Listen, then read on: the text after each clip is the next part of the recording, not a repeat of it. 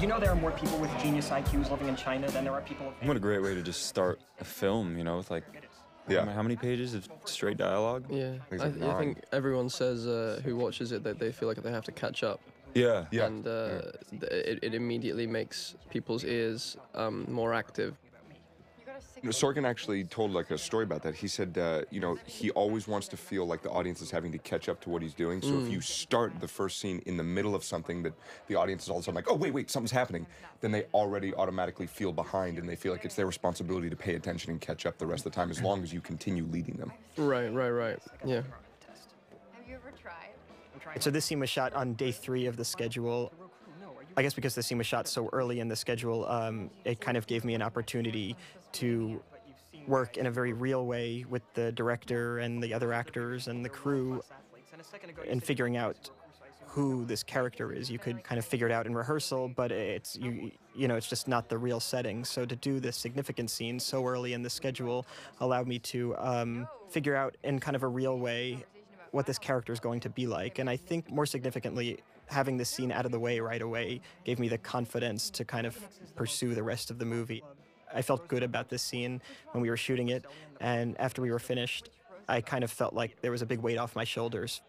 When I'm working on a movie, I know when the big scenes are scheduled, and I have panic attacks um, as they near.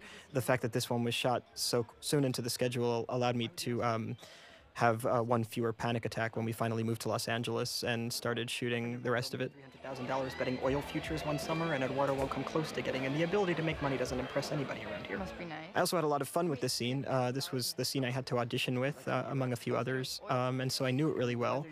I was so surprised that we actually shot this full version of it. When I first read this wonderful script um, by Aaron Sorkin, I thought uh, uh, uh, when we finally shoot it, I'll get the real script, which will be 60 pages shorter, and of course, uh, you know, and uh, by extension, less interesting. And I was so surprised that when we showed up to set, the scene we were doing was the scene that I read that never happens in movies, and it certainly never happens in movies of this kind of uh, length and complexity. Erica. You're obsessed with finals clubs. You have finals clubs OCD and you need Shot the scene over two nights, and David did 99 takes. We did it 99 times, but of course from several angles, so so it was not 99 times uh, from one angle. We begged him to do one more so it would be an even 100, but he said after 99 he had what he wanted. Uh, but the reason he did 99 takes, uh, it wasn't that the first 98 uh, were bad. He just, uh, you know, I don't, I don't think he called print until after the 30th. Uh, uh, he just wanted to first tire out the actors a little bit and kind of knock the acting out of them uh, and uh, get them to be able to casualize the language. There's a lot of language in this movie a lot of language in this scene, and uh, uh, you know it can become kind of operatic.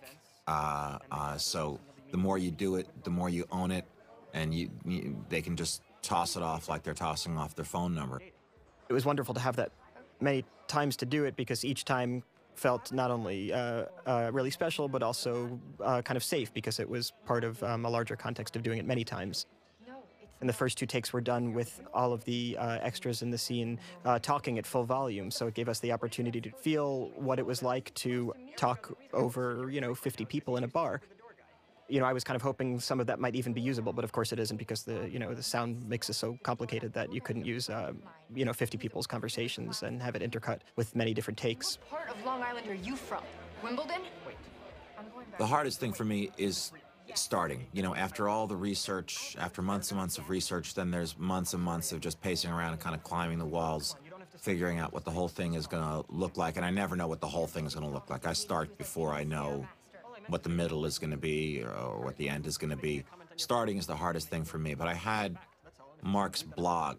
Erica, by the way, the part that Rooney Mara is playing, Erica is one of three names that I changed. The girl is real, the name is not. Um, uh, but he'd just gotten his heart broken by a girl, and I wanted to see that scene before going into the section that we're going to go into after the opening title sequence, where, where Mark is drinking, blogging, hacking, creating Facemash. Face mash goes viral. The final two shots we did were uh, very tight close-ups, and um, you know David Fincher. He used them so uh, sparingly, and he told me that when we were shooting that you can't use those that much. Uh, that was kind of one of the first lessons. Like this is this is this close up is uh, you know it punctuates the scene so much and it's so significant that um, you have to use them sparingly. And when you use them sparingly, they're that much more effective. I remember David telling me the first day we were working together uh, about that last line in the scene that he was reading the scene. The scene is nine pages long, and he was on page eight. And he thought to himself, if this girl doesn't just punch him in the face in the next page, I'm going to stop reading. I'm not going to be interested. And sure enough, he got to that line, it'll be because you're an asshole. And he said, I'm on board. Now, right here in the script, I had actually indicated that there was a song, it's a song from the 80s called Love of the Common People, which I think Paul Young covered. I don't think he was the original artist on it, but it's a really like high energy song, a driving beat meant to make us feel like his anger, make us feel like a fuse has been lit inside uh, of Mark. And David went exactly in the opposite direction uh, when he talked to Trent Reznor and Atticus Ross, who uh, who wrote the score. As you can see, everything gets kind of hauntingly quiet. This choice of a music cue, for me, is what signals to the audience that this isn't your father's college movie. This was the first day of the second week of shooting. The first week had been the most wonderful experience of my professional life. I was talking to David uh, about what he was setting up for this shot and the way he was describing it to me made me realize um, what a special project I was working on. He cared about everything so much. He, he seemed to be more interested in this movie than anybody I've ever met was interested in anything. Uh, so much so that in one of these running shots, I'm wearing a backwards Gap shirt because he wanted the camera to move a certain way, and we couldn't move it that way, so they just reversed everything you see on screen, including the Gap sweatshirt I'm wearing and including the uh, words ambulance on a passing vehicle. Like how great is that? Just playing the violin right there in the middle of this campus. Oh, and apparently this violin it's off key to the uh, to the soundtrack, and that's an intentional choice to create that sort of Yeah. discord feeling. It's in a different key, yeah. Jackie, the costume designer, she everything that Jesse wears in this film is taken from a photo of Mark Zuckerberg, actual Mark Zuckerberg. The, the the attention to detail on that is kind of insane. Same with the Same. Winklevoss twins as well. Right? Yeah, yeah. When we showed this movie at Harvard for the press tour, when the camera pans up and it says Kirkland House, I would say that the audience at Harvard guffawed, and uh, I believe I heard one person go, hmm, "That's not Kirkland."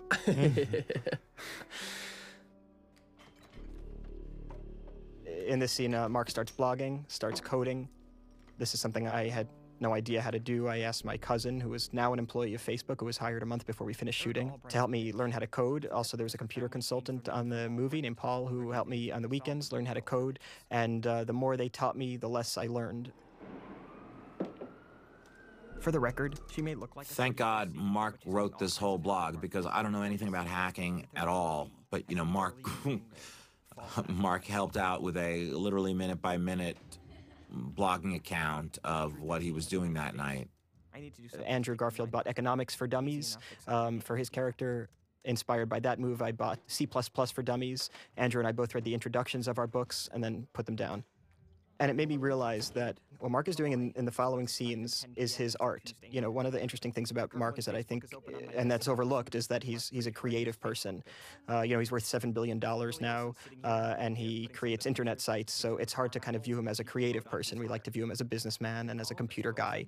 But it's more interesting if you view him as as a creative person. And when I was younger, my dad taught me that everybody could be creative. I was doing plays when I was younger, and I was kind of I had a bit of a you know maybe a arrogant air. And my dad told me everybody can be creative if somebody's plumbing in a creative way and they feel it's creative. That that's creative.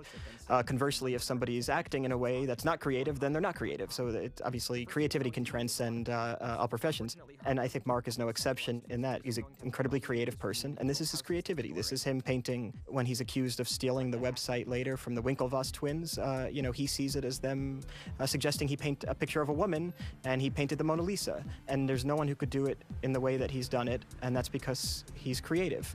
And when you're creative, the thing you execute is distinctly yours and reflects you in some way.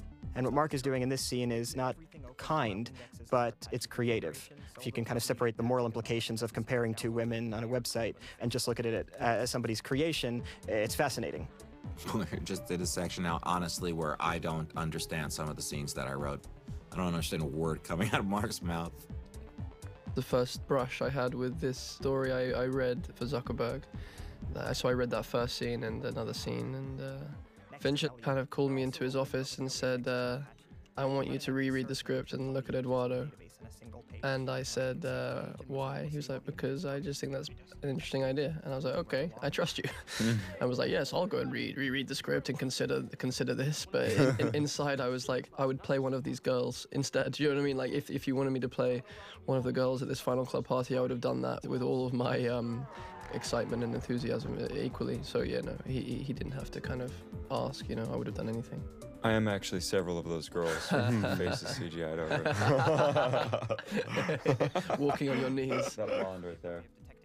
Yeah, it was it was a very odd thing having to kind of shift in my headspace because I, I, I was kind of for two and a half weeks I was trying to prepare these scenes from Mark's perspective and then to go to the the other perspective being Eduardo was incredibly interesting and but I think it actually helped because I realized a big part of Eduardo was his understanding of Mark so the fact that I'd spent two and a half weeks trying to understand the character of Mark was incredibly useful.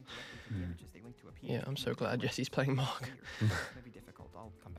I think what's wonderful about this is we're not sure whether this is an actual party that's happening or whether it's something that mm-hmm. Mark dreams about, and I think we can all relate to that.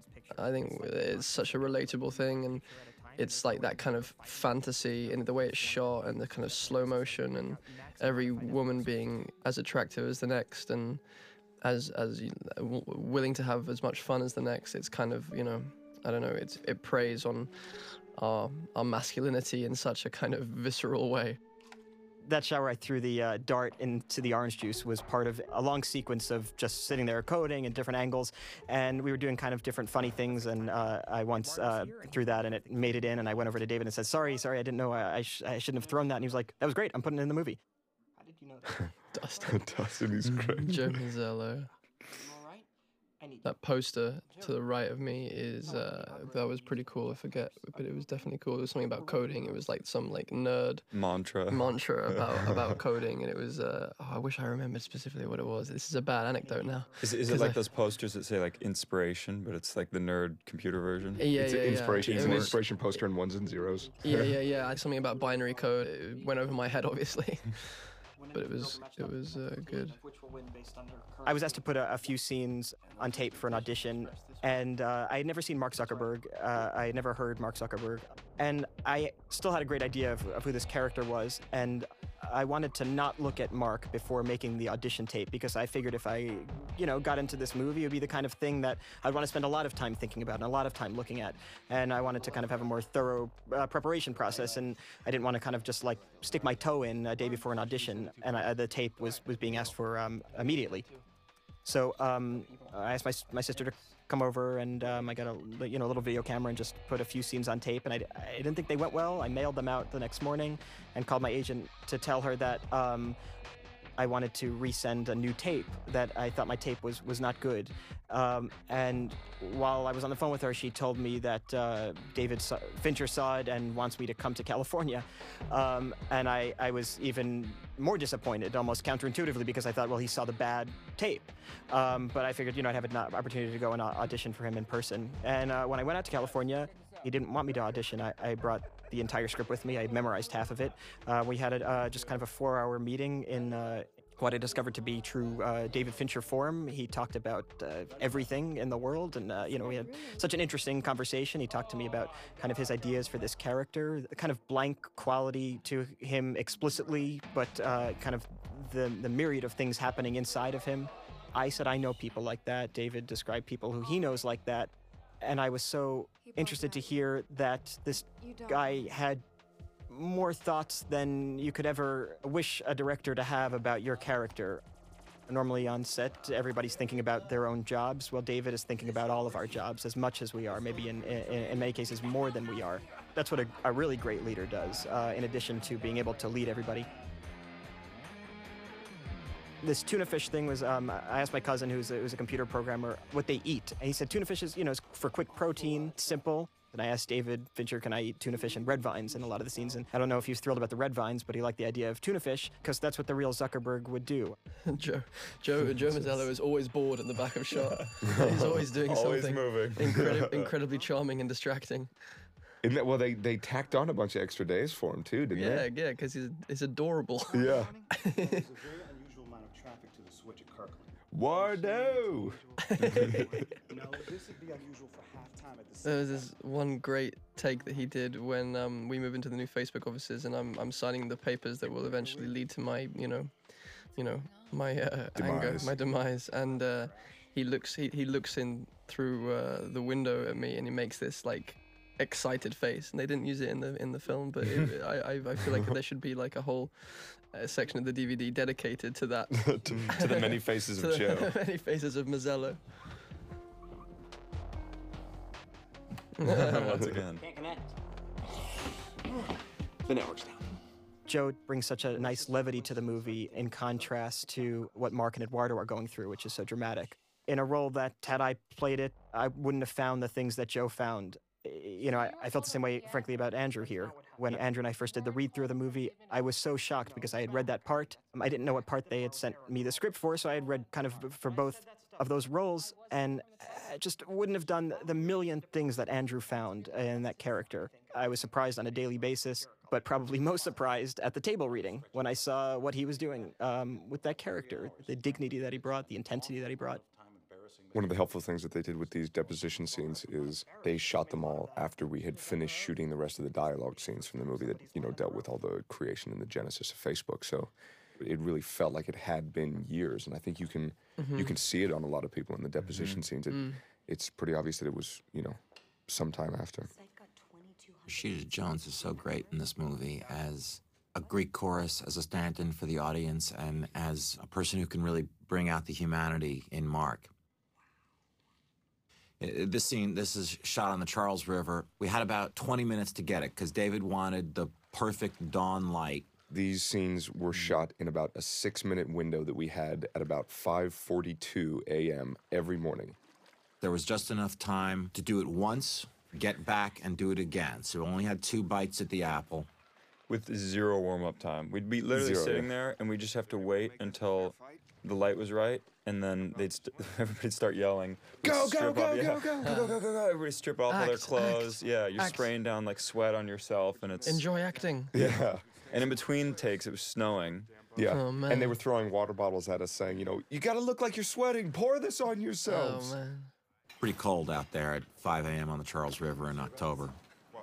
Armie Hammer is playing both Tyler and Cameron Winklevoss, and he's doing it a number of different ways. Uh, usually uh, with Josh Pence uh, playing the other part, Armie's face then computer grafted onto Josh Pence's body. Sometimes they had to do it a, a slightly different way, but uh, a, a lot of the science of filmmaking uh, uh, eludes me. None of the science of filmmaking eludes David. I think this is the most similar that the twins' hair ever look in the movie. I also love that he speaks with his mouth full. Yeah. That's such a Tyler thing to do.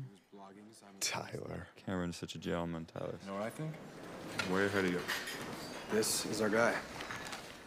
Cameron Winklevoss, W I N K L E V O S S. Cameron spelled the usual. You know, David Fincher is known for doing a lot of takes, and part of that is that he doesn't move on until he feels like he um, has, you know, nailed it, or the actors nailed it.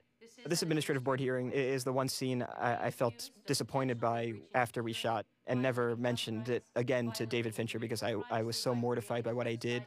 This was the one scene where I felt like we moved on from this just one shot at the end more quickly than I would have liked.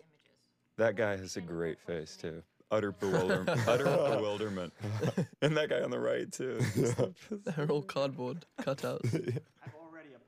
The dorm room window line. I don't like the way it's delivered. I had no sleep the night before, but that's no excuse because who sleeps before shooting a movie? It comes out kind of like a line in a commercial. It's too cute. I was trying to do something else, and kind of the, the bad version of that came out.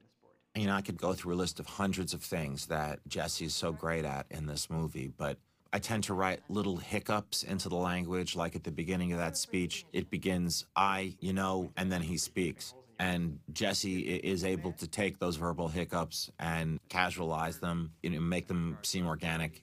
One of the things I did to get into this character was uh, to try to learn a lot about Mark. Um, we found his college application. Uh, Trish, the, um, uh, the the prop master, uh, gave me his college application. In it, he writes his personal essay about fencing. That uh, nothing excites him more than a good bout with friends on the lawn at high school. So I, uh, you know, just in my attempt to, to be most the most prepared I possibly could on set, I took two fencing lessons in, in Los Angeles, um, uh, and I noticed that the posture that I saw Mark use in 60 Minutes and uh, other interviews um, was a little unique. The top half of his body seemed kind of isolated and very straight. And when I took the fencing lessons, I realized that's how they make you uh, uh, stand. And I thought um, that's uh, such a perfect connection, and I should stand like that. Uh, I naturally have bad posture, so uh, trying to stand oddly straight just made me look like a real person. But that's just because I'm comparing myself to me, who stands um, like the missing link. But um, if you watch the real Mark Zuckerberg, he kind of walks in an oddly straight way, or at least as compared to me. This note originally said, but we needed a PG 13 rating. And I made a strong appeal to keep it in there on the grounds that A, it needed to be, you know, such a, a hurtful note that he would get up and walk out of the class. And B, we don't use the word casually at all. I mean, we're saying it's a horrible thing to say to somebody. I love this moment because I think it's you really start to see that he is not a machine, mm. even though it comes off it in Yeah. so many ways. But he really, you know, that hurt him. Obviously, lost the argument. You, Dick, was somehow more acceptable to them. Uh, I think it works uh, all right. Not quite as good as what was there before. I have a funny bit of trivia about me and Armie. We were born in the same hospital. Yep. In Santa Monica, four years apart. Yeah, it's true. We're both older brothers who Yeah. have younger brothers that are approximately 20 months younger than us. yeah, that's true. It's kind of creepy. Interesting. And uh, both sort of born and raised in the Santa Monica area. Hmm. And I actually rode against the Winklevoss uh, freshman year of college. which Did is? Right, crazy, yeah, yeah. yeah, We were the same year. I was at Dartmouth, they were at Harvard, and we rode at the uh, foot of the Charles, which is a big race in the fall. It's very interesting. And they were really good. this is on set in LA. And again, another just amazing set. The level of detail in here. All those old pictures. All of the old, dorms. They, I, those are all old, like uh, Porcellian member Yeah. pictures. Mm, The sandwich. And that sandwich is great. It's enormous. I think there's a moment where, where where Jesse's trying to put it in his pocket. Yeah, it's Yeah. great. I think it's coming up. It's really subtle though. I love the way he drops his backpack. too. He's trying to he's trying to figure out a way of taking it home with him. What do I do with this thing? It's so foreign to him too. It's a giant sandwich. He's like, I don't even know what this is. These outfits too for uh, the twins and Divya. Yeah, I- guess because everything you put on Facebook is then permanently on Facebook. They just had thousands of pictures to pull on. However, uh, the biggest complaint that that I heard from the twins was Tyler Winklevoss comes walking up to me after he got himself into the premiere and he hits me and he goes, "Dude, I do not have a pair of earmuffs." Uh, that's good. That's terrible. Yeah, Was he crying and he, when he said it? yeah, like that was he just he looked slightly perturbed. when we started shooting this scene, uh, I was I was we we started it typically where I would play Cameron and Josh would start as Tyler, and uh, we walk in and we assume our positions and Josh kind of just grabs this bike off the background and just props himself up on the bike. You know, keeps his arms crossed, but he's sitting on the seat of this bike and. We shoot the scene, and then you know, as we normally had to, uh, we would would then later for the you know for the close-ups of the singles, I would switch, and then we, I would do the Tyler thing. And I remember getting on that bike and just having the most difficult time getting it to stay still.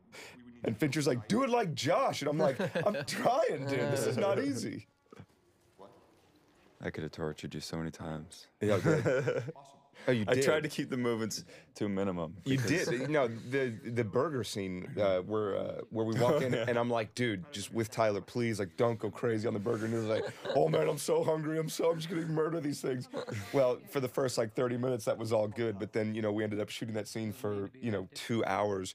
And Josh had to eat. How many burgers did you I have to didn't eat? even know, like 15? Yeah, and then I had to Double go back and bacon do it. cheeseburgers. And I had to eat as many burgers as Josh did, and it was just like I was so pissed at him by the end of the night eating these cold burgers. Oh, it was disgusting. We're really asking the audience to keep up with us here. We're, we're these are two depositions uh, uh, that we keep cutting back and forth to. And if you can, if the audience has to sit forward, if they have to run to keep up with you, uh, it's a really exhilarating feeling for the audience when they get to participate in a movie like that. And you know, I just think it makes everything better. Does anybody know who wrote this script? It's pretty good, isn't it? Yeah. It's decent. I think it was Aeschylus, maybe Paddy Chayefsky, Shakespeare. They're not Jewish and they can't dance. And I always worry because I can never quite hear the T in can't.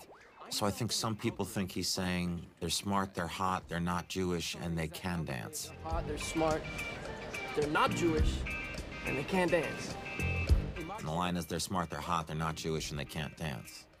I think we survive. I have to ask Andrew where where this dance move came from because it's kind of awesome. I don't know. I just It worked out perfectly. I didn't even realize I did it. You know, it was it was just out of pure pure instinct. Pure in the momentness.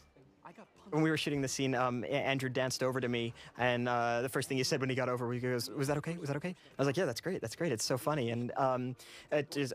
I mean, to me, I liked it because uh, I liked it through Mark because Mark would have no idea what Eduardo was doing because it's the last thing that Mark would do. So I loved that Andrew's doing that because it gave me kind of a reaction of like, like, what is this man doing? Who is he? Oh, Eduardo. And what's he doing? He's walking, but why is he moving that way? Maybe his leg is broken. You know, Mark. You know, if Mark would see somebody dance, he would think that they must be in pain because why are they moving in that strange way? Falls, which has absolutely nothing to do with the Caribbean.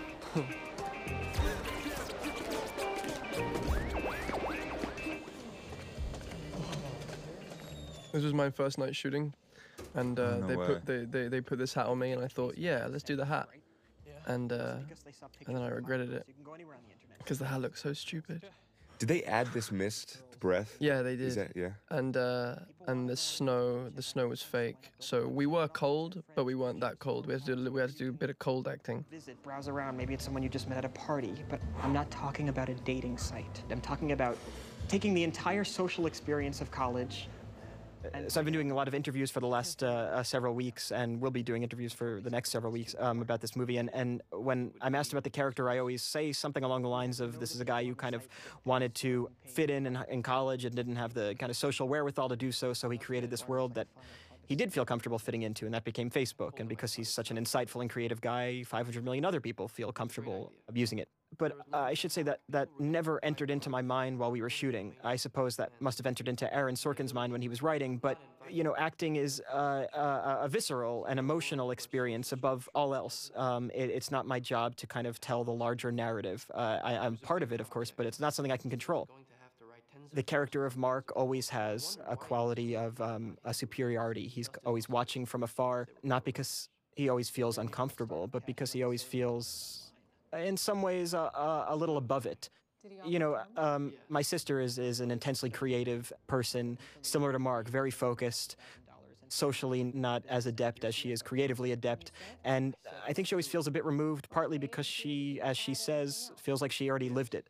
She, all the stuff that she sees people doing, she says she feels like she already lived, whether in a previous life or in this life, she's already experienced in some way that it's in her in some way. Um, and and that's how Mark feels. I think he's uninterested in what other people are doing because you know I think he feels a little beyond it. It makes sense that he's uh, you know the youngest billionaire in the world, or actually I think the second youngest billionaire in the world because Dustin Moskovitz is a few months younger than him.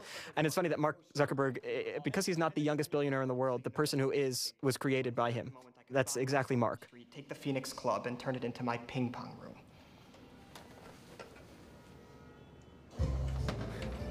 I'll let you know how the party is. It was so easy to fall in love with Jesse.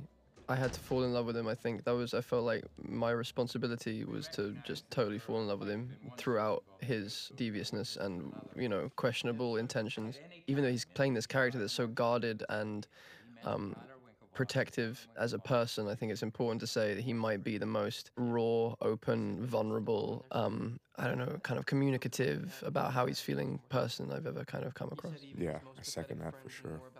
I think that's why it's so interesting that he's, he was able to access this um, slightly detached, um, defensive. Sort uh, of cold and austere character.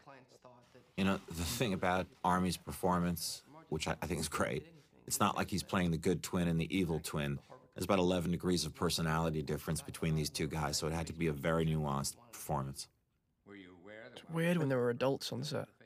When we came into these scenes and there were actual adults that we, we, mm-hmm. we were acting with, I felt guilty that we were kind of um, Having too much fun. yeah or mm-hmm. something. I don't I don't know. It just felt odd that we were with these incredible older actors and they were our representation. It was this really mm-hmm. weird kind of skewed thing. But I guess that's kind of the point. Like, Yeah.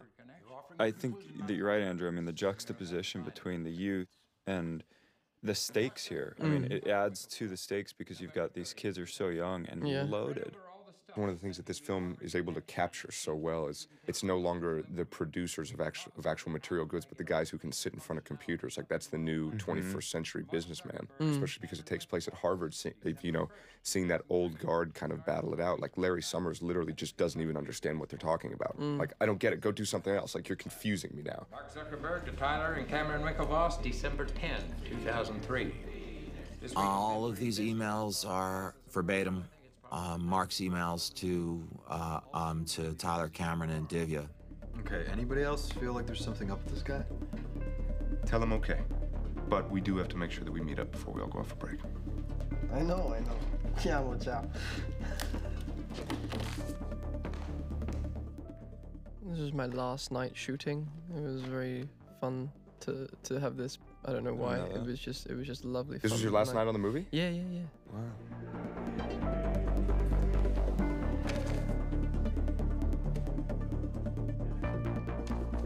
I like Eduardo's moves. He's got a lot of like spins and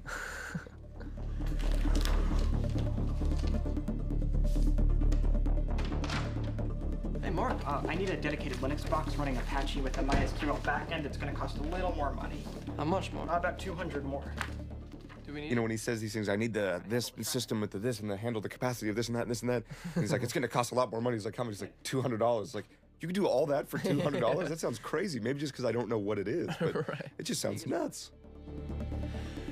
I made the second cut. That's good. You should be proud of that right there. Don't worry if you don't make it any further. It's such an archetypal relationship, that isn't it? It's that that, that fear of someone else superseding, like in in, in, a, in like a friendship, that, or in a relationship, uh, Right. Or like a brotherhood, or like like like you know two brothers, one superseding the other, and God, it's it's dangerous. It's so dangerous. It takes it takes big people to to retain a friendship and, and like a, a bond when I don't know when uh, it was really interesting to, to, to delve into that and think about when This that's the burger happened in my life. What? Oh, how much did you eat? Good God, look at the size of that burger. Oh, It's two. Jesus. It's two like pound and a half patties together. Was it tasty? at first. Uh, this is at Phillips Exeter. We put the snow everywhere. We put the statue there. But um, uh, on the Harvard campus is that statue of what's supposed to be John Harvard, but they do call it the Statue of Three Lies. for, for this scene, uh, the energy was kind of low in the first few takes, and I kind of, I was like, you know, what would really help if we had just a, r- a row of girls just watching us, and then out of nowhere, as if God was watching, uh, just a bunch of female students was standing on the opposite side of the quad, just watching us for the rest of the time. So all the guys started showing off a little bit more, and getting a little bit more kind of energetic, and I was like, yeah, because at the mo- at, first it was like we were all just a bit fed up to be there. As, you know, you introduce women um, to the to the scene, and uh, there's some peacocking that happens. It, I think that's what it needed. Mr. Zuckerberg registered the domain name to Facebook via. But what was interesting in being in, um, in that deposition with you guys was, was a very strange feeling that I wanted to, to defend Mark, even though I was also suing him for millions and millions and millions of dollars. I think that's the only scene we had with you. Yeah, yeah, but I think it was. I love that. Sorry, Yeah. I know we don't want Yeah, to say how much we love things, but when he lifts up that sheet, it's such a. I don't know. It's such a pure summation of his feelings in that moment, and that was all Jesse. That was such a good moment. My sister, who I just mentioned, who's uh, similar to Mark, intensely creative, uh, socially a little uncomfortable, she would always draw. In fact, she finds it impossible to have a conversation with another person unless she's drawing. She can only pay attention to them when she's drawing, and she does pay attention. And when she's not drawing or doodling, um, she can't pay attention. So I thought that's exactly what Mark would do in these scenes. Uh, I had a legal pad in front of me, and I drew the entire deposition. Partly because Mark doesn't care and he's not showing them the respect that they feel they deserve, but also because I don't think Mark can pay attention to this very hurtful stuff unless he's um, distracting himself. Mark is a, a, a creative person. Again, that's what I keep insisting upon. Mark is a creative person. Uh, I'm talking about the character of Mark. I'm sure the real person is, is even more creative than whatever creativity I was able to bring to the character. But he's a creative person. This is a guy who would draw. Um, I, I'm sure he probably expresses his creativity in many ways, but Mark is creative, and it's important for I think people to think of him that way for the narrative of the movie, and I think in you know it's not my place to say, but in real life as well. Mark. There's Joe. Is our favorite boy. The way he talks is so uh-huh, interesting. Uh-huh. the way his mouth moves. Just the way his mouth moves, I know. It's like a Muppet. He's like a Muppet. How good was he as a little kid in Jurassic Park? Oh my God, I- uh, you every kidding time I see his face, I cannot forget that. Are you kidding? Yeah, no, I. I just see the dinosaur coming up and him just being terrified. I was so jealous of the young Joe Mazzello when I watched that movie. I was like, ah, that kid, that kid is gonna be the bane of my existence. Right before we shot the scene running out of the snow, I did one of the dumbest things I've ever done. I take these wellness formula tablets, which are these capsules. I opened up the capsule. They are filled with garlic and echinacea and all sorts of disgustingly tasting things. And I threw my antidepressant in the capsule. I closed the capsule and then swallowed the whole thing without water. And I had um, an antidepressant and a capsule of garlic powder, which is like the size of a horse pill, stuck in my throat. And then I had to run across, and it was the first day of shooting, and it was like on David Fincher set, so we had to do it a few times. I started like uh, throwing up, and David Fincher was apologizing. Oh, I'm sorry, making you run. So I was like, no, no, you don't understand. I just I swallowed an antidepressant inside of a garlic capsule without water. I, I was too embarrassed because I didn't know anybody on set to ask for water, and I couldn't leave my position on set. You know, I didn't sleep the night before, of course, so I was exhausted. And uh, you know, the antidepressant, I don't know, acts, which I'm no longer on. Um, uh, you know, acts, I think, uh, as a bit of a uh, energizer as well. Jesse said that he's not a very good typer, and uh, he figured out a song lyric that involved uh, typing predominantly with his right hand. And uh, he would just over and over and over type out the same song lyric. I don't remember what it was, but you. Don't sing it. Yeah, no, the legal department will explode. That is really good. And that was it. What do you mean? It's ready. It's ready? Yeah. Right now? That was it. This is Mark being creative. This is Mark looking at his painting. You know, this is, um, uh, to use the Mona Lisa analogy again, this is Da Vinci looking at the Mona Lisa. That's what it is for Mark. It was important for me as the actor to look at, you know, it's the birth of a child, you know, it's the completed painting. That's how Mark thinks. The fact that there's this dispute uh, over who created it is so disgusting to him because no one would dispute Da Vinci for painting the Mona Lisa. and no one would dispute a mother for having their child. Uh, it's just inappropriate. And so when Mark has to go to court to defend what he created in this scene right here, is it's offensive to him. Not only is it offensive, it's um, it's incorrect. Aaron wrote this beautiful moment that Mark starts davening. And I just loved it, and it's stuff like this. I, I would never have thought to do this. Uh, I- it's something I would have like loved to do, but it wouldn't have happened. It, it seems so extreme. It's such a beautiful moment in the movie, and more importantly, it's so true to what this character would do after he's finished this thing.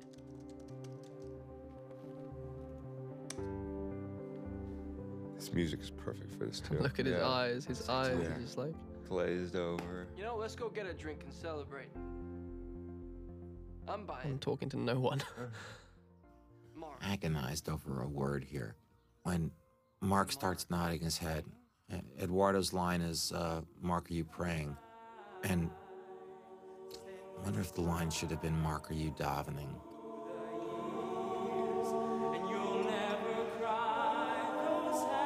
Whatever happened to Cole Porter and Irving Berlin? It's a Valentine's Day theme. They're playing love songs.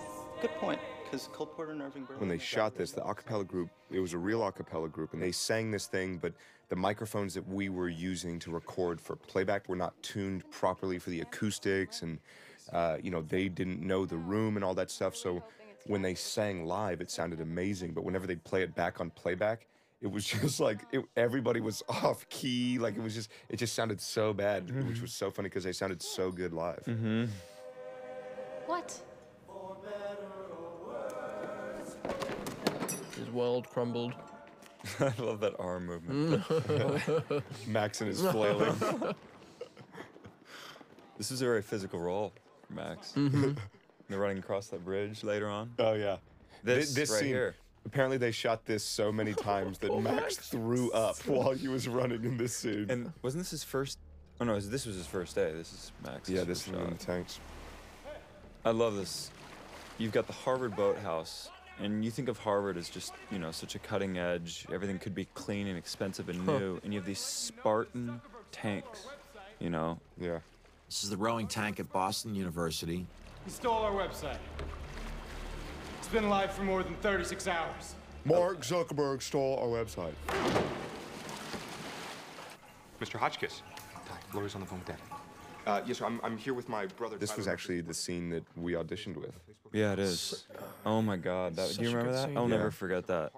We came in to read for Aaron, and Armie and I had to know both parts, inside out and backwards, because they didn't know who was going to play what. Mm-hmm. So we came in, and then as soon as we got in there, they said, "Oh, actually, you're going to read Cameron right now, and you're going to read Tyler." And that's all we did. We never switched at any Yeah. point during the audition. I think I spent three or four days just straight. I think we had 25 pages of dialogue. Yeah, it was a long, long audition. And then one of them was this know, scene while we were shooting this, uh, you know, because Josh has, you know, Josh is very in touch with his movements, and I think that comes from you know your modeling background, knowing like how your body moves and stuff like that. So it was it was really difficult because Josh would do this scene, and effortlessly he would do. Like six different things at once, scratch his back, grab the newspaper, do all this stuff in very fluid movements. So then, when we'd have to go back and uh, you know we'd have to reshoot this, I would have to match all of Josh's movements, and it was That was I mean, tough. it was. It I was remember a watching long it day. and thinking, "Holy, I could have done a little less there." Yeah, I mean, it was like scratch the back, move the hair, do the thing, grab the paper, adjust the computer, like a million different things that we had to keep track of. And poor, uh, poor Sharon, the script supervisor, Oh, man. she was just, oh shit, such a rough time of this it. Was, actually, that was our last day too when we when we reshot This? part of this. Yeah. Shout out to Sha- to, to to Sharon though. Huh? Yeah, Oh my God, absolutely. She she probably had the toughest job. Yeah. On the um, on the set with what with the dialogue and Aaron Sorkin uh, Mm-hmm. looking over her shoulder constantly, making sure that she was doing um her, her, her job to his liking and and you know David. I mean like she had some taskmasters and then then us who would be constantly trying to. Uh, you know, mess things up, and uh, yeah, she, uh, gosh, she really re- re- retained a, a kind of coolness. Yeah, I think she had her hands full with the Winklevoss alone because yeah, what's, Right. When Armie and I shot this, everything that I did as Tyler, he had to match exactly, and so she was. She's there for every every single bit of that. She's got to catch every single gesture that I make, and Yeah. Zuckerberg said he hoped the privacy options would help restore his reputation following student outrage over Facemash.com. It's another exactly what he brilliant said to him. set built on stage here. Yeah. Now, while we're waiting for Dad's lawyer to look this stuff That uh, that New England sweater right there was actually a Teamsters yes. sweater. That uh, Fincher walked by this Teamster and was like, "That sweater's perfect. I want to buy that from you." I think he gave the guy like a hundred bucks, and the thing was just sweaty and stinky. And basically, he just like threw it on us and was like, "Here you go. Here's your new sweater for the scene." Yeah. He was a total Boston dude. Because we're gentlemen of Harvard. This is Harvard, where you don't plant stories and you don't sue people. It's probably important to remember that, that Mark is 19 when he does this. When Mark says I'm in at the Porcellian, he means it. And he also means it when he says, Do you see any of your code? No, then you didn't have anything to do with it. He also means that. It's what happens when you have never done business before. It's happened to me too. Um, when I was 17, I agreed to write a screenplay with a good friend of mine. And then uh, he went off to camp and I wrote the whole thing. Um, and I agreed to write it with him, but I also was right when I told him he didn't write a word of it. Uh, you know, and I'm still good friends with him, so I don't want to say too much. But um, that's kind of what Mark does. Mark makes a kind of a mistake. He makes a business mistake. It's a, a youthful mistake. It just so happens the thing turned into, uh, you know, to a $30 billion company. My script is, is probably uh, lighting the fire in some, uh, you know, agent's um, uh, assistant's house somewhere. So it's safe to say you were aware that my clients had money. Yes. Let me tell you why I'm asking. I'm wondering why, if you needed $1,000 for an internet venture, you didn't ask my clients for it. They had demonstrated an interest to you in that kind of thing. I went to my friend for the money because that's who I wanted to be partners with. Eduardo was the president. Sacha Baron Cohen walked by as I was saying that line. I went to my friend for the money, and it's this kind of very emotional line. And I said, "Is that is that Sacha Baron Cohen?" Um, I don't know what the point of that is, except that it was this very emotional. Oh, except you know that's the nature of making movies. You're staying in an emotional place, and strange things are happening around you. I guess. Not anymore. Oh, we already went through this on the. These two deposition scenes, they wanted to show the differences between, you know, the old world East Coast and the new sort of Palo Mm. Alto world where, Mm. you know, Connecticut law firms or wherever they are, uh, you know, it's like all the old mahogany and leather and Mm. big wood tables, and the other one, it's all glass and light and metal and all that. Future Olympians and a movie star. Who's the movie star? Doesn't matter. because that moment uh, where Mark kind of shakes his head because his lawyer says something uh, uh, so shallow, asking which celebrity was on campus, was uh, one of my favorite moments to play. I'm glad it made it into the movie because it just shows that Mark is even above his lawyers. This, This guy, guy- oh, yeah. holy Moses, this guy is more Bill Gates than Bill Gates. Yeah. It was insane. I think he's like a professional Bill Gates impersonator. Yeah, he does like uh, who goes to events and stuff like that. I think. What, a, what, a, what weird events that would have a Bill Gates impersonator, Well, like I a think- kid's birthday party. yeah. It's, it's Mark Zuckerberg's dream birthday. yeah, yeah, yeah. Uh, you know, I, I met a guy one time who looked exactly like Brad Pitt to the point where uh, while I was talking to this guy, like two people came up to him and asked for an autograph, and I was like, you know, do you get that a lot? He's like, oh no, that's my job. Yeah, I need to talk about Brenda Song. yeah, please. in this scene. She um she is okay. Yeah, she's incredible and she's beautiful and she's talented and uh, she is so generous. She, sh David was giving her lines to to feed me off off um, off camera to make me blush and to make me nervous. And I think the last one was. Um, you know, fa- Facebook me later, and then maybe I'll let you, s- you, you know, um, I can't remember what it was. Oh, but it come was on, dude, what was it? incredibly Come on, dirty. come on. Like he's like, Facebook me later, and then and, and then maybe I'll show you my tits or something. And it was, it was. Oh, that is not it incredibly was- dirty. So much worse than that, I'm sure. Okay, no, it was probably worse. But co- coming out of Brenda Song's mouth, it was. but if it came Oh, from. Fincher, it was worse than incredibly that. innocent and like it was it was just so useful and helpful and I think you know that was the last take we did and Fincher was like okay yeah that's it got it like he, it was really yeah she was so generous these guys are great These guys by the are way great. Yeah. could be right in this room. I, I doubt it. And I showed up late. I don't even know who the speaker was. It was Bill Gates. I love even the sound of the screeching tires in the background. Yeah, just like yeah. that little Foley stuff that just like, Yeah. you know, informs the mood a little bit. And just like the that guy said something dumb and it goes, it's great. thinks we got in Harvard on a dimwit skull. I get a Glock and kill you. I'm gonna get a Glock and kill you. there was a line in there that one of them had before I think it was like it was it, where, where the guy was like I didn't know it was Bill Gates the, Dikembe Mutombo was was sat in front of me for the whole for the whole thing I had no idea what we were looking at I was looking at the back of Dikembe Mutombo's head Mutombo. that was uh, an, an Aaron Sorkin line lost in the gutter We got 4,000 members. Because the Facebook is cool, and if we start installing pop-ups for Mountain Well, Dew, it's wasn't going to be thinking cool. Mountain Dew, but at some point, and I'm talking as a business end It was weird riding to work every morning with Jesse, and and and, and as soon as I got in the car, I'd start speaking because I didn't want him to hear my English accent because I didn't want him to be distracted by uh, by my, my shift in accent. That was mostly for him. I just didn't. I wanted him to consider me as For Jesse. as Eduardo. Yeah, You're talking about fashion, really. You. I'm talking about the idea of it, and I'm saying that it's three thousand pounds. At what point were you cast? I don't know. I know Armie and I were the last to be cast. I don't know. I, I I have I have no idea the chronology of it. We were cast like three weeks outside of production. right. Crazy. Yeah, that must have been tough to. I mean, to, to figure out because I think he looked at twins, didn't he? He looked at actual Yeah. twins, and then. I remember the first time I went in to read, there were twins right in front of me. Mm. How tall were they? Not tall enough. They're like six feet maybe, but they had to be like 18, 19. They looked too young. Yeah, yeah. Suckers. Saying that we stole the Facebook from Divya Narendra and the Winklevoss. But that was tough because then we had three weeks to get in shape. I, I, put, I put on 15 pounds in three weeks. I mean, we were just out of our minds. This is from a lawyer, Mark. They must feel they have some ground. The lawyer. Eating those giant burritos every morning after practice. cool and popular, and Harvard Connection is lame. Wardo, I didn't use any of their code. I promise. I didn't use anything. Look, a guy who builds a nice chair doesn't owe money to every. I was at the Hollywood Festival Awards last night, which is an award show. Kirk and Angus, uh, who edited the movie, won for uh, for this movie and showed what's about to come um, uh, for kind of their the editing uh, for this movie. And it's not a scene I would have thought to show f- to to display the um, the editing for a movie because. Seems seemed fairly straightforward. And then when I was watching it last night, thinking of it in terms of uh, uh, of why it was being showed and, and why it was being um, singled out for editing, uh, it became immediately clear to me how challenging it must have been to to be able to kind of jump back and forth in time uh, to show that's two distinct times, as well as it's all integrated in in, in story. Doubts about the site, where it stood with graphics, how much programming was left that I had not anticipated. The lack of hardware we had to deal with, site use, the lack of promotion that would go on to successfully launch the website. This was the first time you raised any of those concerns, right? I'd raised concerns before. Bullshit. Not to us. That bull not to us moment. Fincher had such a specific timing thing that he wanted down that he literally was like, bull not to us. And like he like made sure that we had the thing down. I love that. Is that a question? In the 16th email. the one disagreement I had with David Fincher um, in this movie was the line, "Is that a question?" Um, I was reading it in kind of a strange way, or I was maybe saying it in kind of a strange way, and David Fincher came up after like 20 takes and said, "Why are you saying it that way?" And I said, "Oh, that's how Mark said it." He says this very funny line in the 60 Minutes interview he does with Lesley Stahl. He says, "Is that a question?"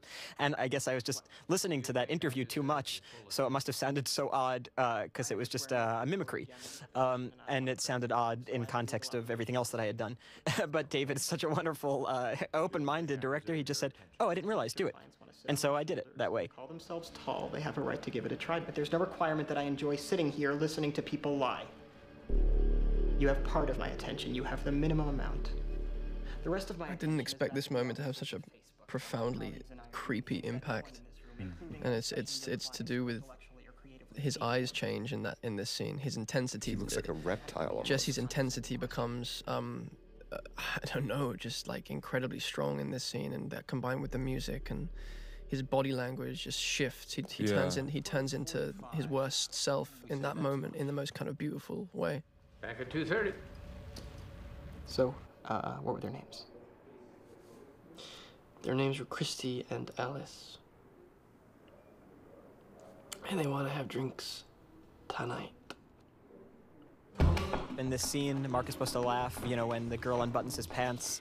And I like I did a laugh, and then and then I did a different laugh the next take. And David Fincher said, "No, what, what, what happened? Where'd the laugh go?" I said, "Like what laugh?" He's like, "That that laugh you did in the first one." I was like, "I don't remember it." So they brought me by the monitor, and I heard the laugh. I didn't think it was that interesting, but uh, that's what I had to replicate 50 times while Andrew got to make out with Brenda Song. Uh, I wonder what he's telling on his commentary track. This was a tough scene to do, let me tell you. Oh yeah, I'm sure. I'm so How many takes of that did you have to suffer through? There was a lot of rehearsal for this. Fincher let this moment go on to the point of complete uncomfortability when she exits frame and leaves me. Um, and I'm like, when is he gonna say something? oh Exci- wait, here excited. comes. Here it comes. Oh, here comes Pence. This is the moment of the movie. Boom.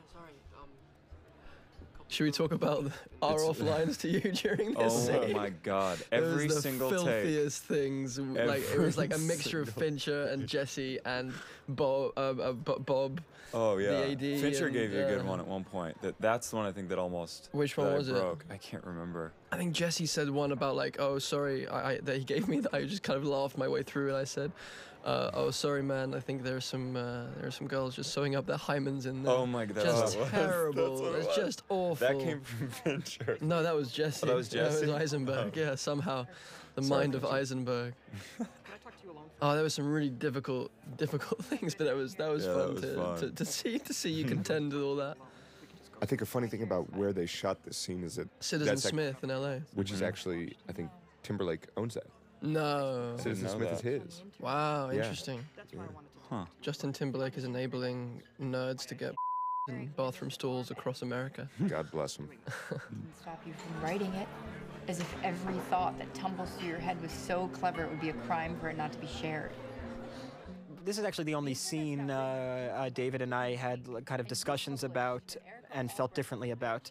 I thought this is the only scene in the movie that you could see Mark become very emotional. Uh, the scene with Eric at the bar. It's funny, I, David, which is the opposite of every other director that's working, like kept telling me less emotional, less emotional. You know, you think, you know, director, you know, trying to elicit emotions of people as a director, um, and he kept saying not emotional, not emotional. Maybe it's emotional, but we don't see it. Mark's emotions, when he has them and if he has them, are his. And you don't see them always reflected on his face. It makes it a bit difficult as an actor because that's your job. You're trained to show your emotions. That's pretty much the only job, um, and to remember all your lines. But um, I was supposed to kind of suppress that. I think it does something interesting, and I think it creates an interesting character. It's not to say it wasn't disappointing sometimes to feel like I'm not being able to show off or something. Uh, but ultimately, the final product is interesting, and the final feeling I have about it is interesting. I love how confused Joe looks by the fact that there are girls in the room. Constantly. Somebody at the newspaper will be a computer science major. Tell them that Mark Zuckerberg will do 10 hours of free programming. Why do you want a story in the BU newspaper? Because I do. Now here's the arrangement. Eduardo is CFO and owns 30% of the company. Dustin is vice president. his hands, his fingers. His, in his mouth. Uh, Chris is director of publicity, and his compensation will depend on the amount of work he ends up doing. Any questions? Who are the girls? Sorry, um, they were Christy and Alice. Hi. Hi. Hello. Hi. I like that he always had that dart. yeah. And Stanford. Yeah. What? Stanford. Symbolizing his single-minded focus on his target. Mm. Trying to hit the bullseye. I thought it was a metaphor for his virility. Uh, or lack thereof. You're welcome to some salad. No, thank you.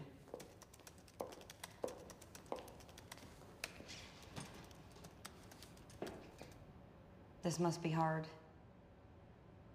Who are you? I'm Marilyn Delpy. I introduced myself. Rashida Jones. I'm This is a great introduction. firm. My boss wanted me to sit in on the It's such an important character. I think she, you know, Marilyn, because she she's the only one that really seems to connect to him. I mean, he's the only Mhm. one that she's the only one that he opens up to. Mm-hmm.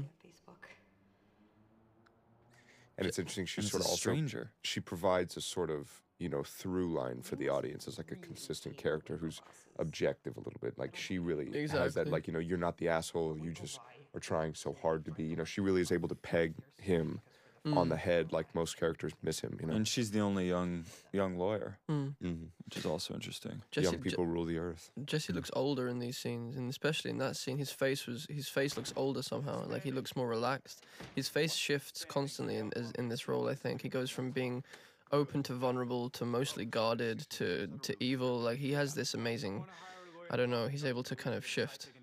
Enigmatic. The site is up, Harvard connection becomes less valuable. I want an injunction. I want They had to put so much tanning stuff on Max to make him look Bless. Indian. He ended up just smelling like a like a tanning parlor the entire time on set. How's it gonna look? Like my brother and I are in skeleton costumes chasing the karate kid around a high school gym. Cam.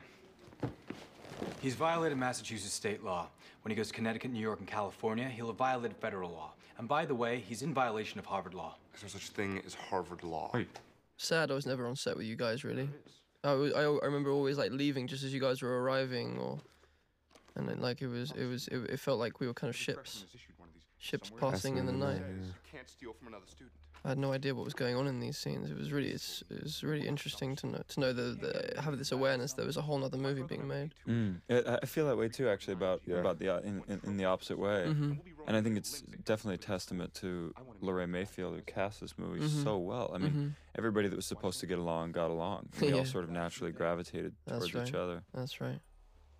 Sean Parker. I feel like his character is so sad. There's such a sadness to him. Like there's, I think he puts it really well. It's like a, a performer doing a performance. I don't know. He puts it better. He'll he'll put it better on the DVD commentary. Mm.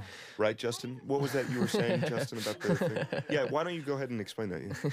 From Orinda, your father's in commercial real When you audition for something, you're in a room with nothing. And when you always when you get to set and you kind of see what you know the production designer and the set designer and what they've built, the world that you imagined uh, comes to fruition, comes to life, and and so many things fall into place. And you know when I got to this on set, you walk through it and you kind of imagine and plot out what Sean Parker and this girl Amy uh, must have done the night before. And, you know, what were they drinking? What other things were they doing that ended us up in bed together? I'm an entrepreneur. I find that when people uh, have talked to me about the movie, they talk about my first scene and they refer to the dinner scene at the restaurant. And I have to remind them that the first scene where you meet Sean Parker is in the dorm room. And I think it's a testament to Angus and Kirk and David and how they must have plotted out, uh, and also Aaron, how he plotted out how you meet everyone in the story. Uh, because what it does is it doesn't make you very assuming of Sean Parker as a person, which is great because uh, of, of how his role in the film plays out. Justin's presence was so interesting. Unfortunately, everyone has this preconceived idea of Justin Timberlake just because it's impossible not to, because he's such a, a profoundly, um, I don't know, present.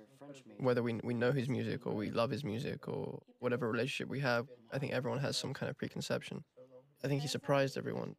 I think it's incredibly wonderful and rare when you find uh, someone who's been at the mercy of public opinion for so long, who's managed to retain a sense of who they are and a groundedness, and I, that that I see that as the as, as a very um, admirable thing.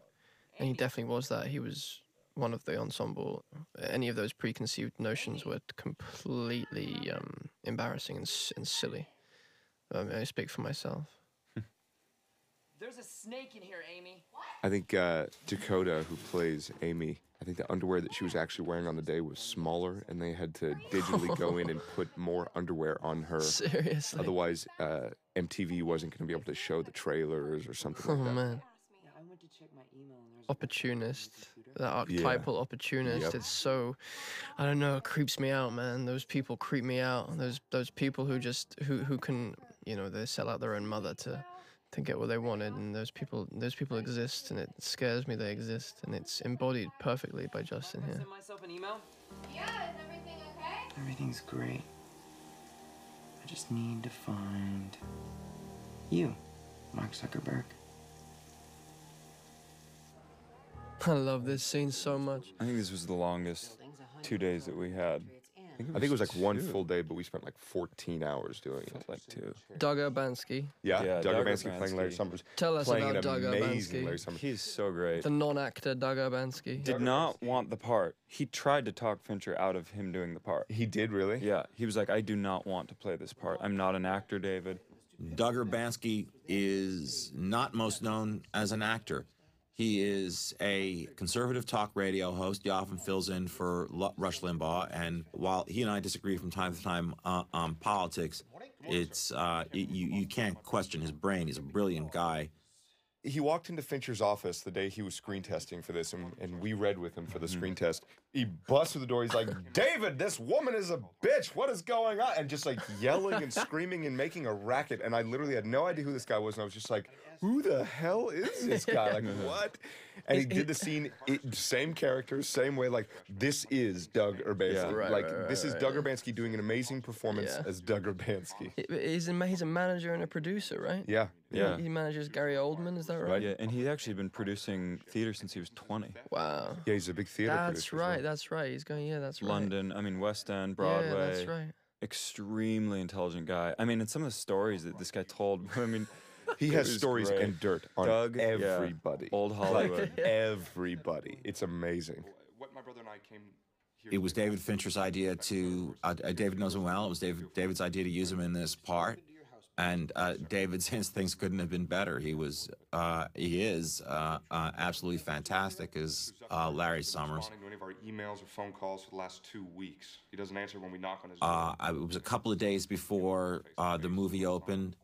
Uh, it was screened for President Obama at the White House, and uh, apparently uh, the president particularly enjoyed this scene.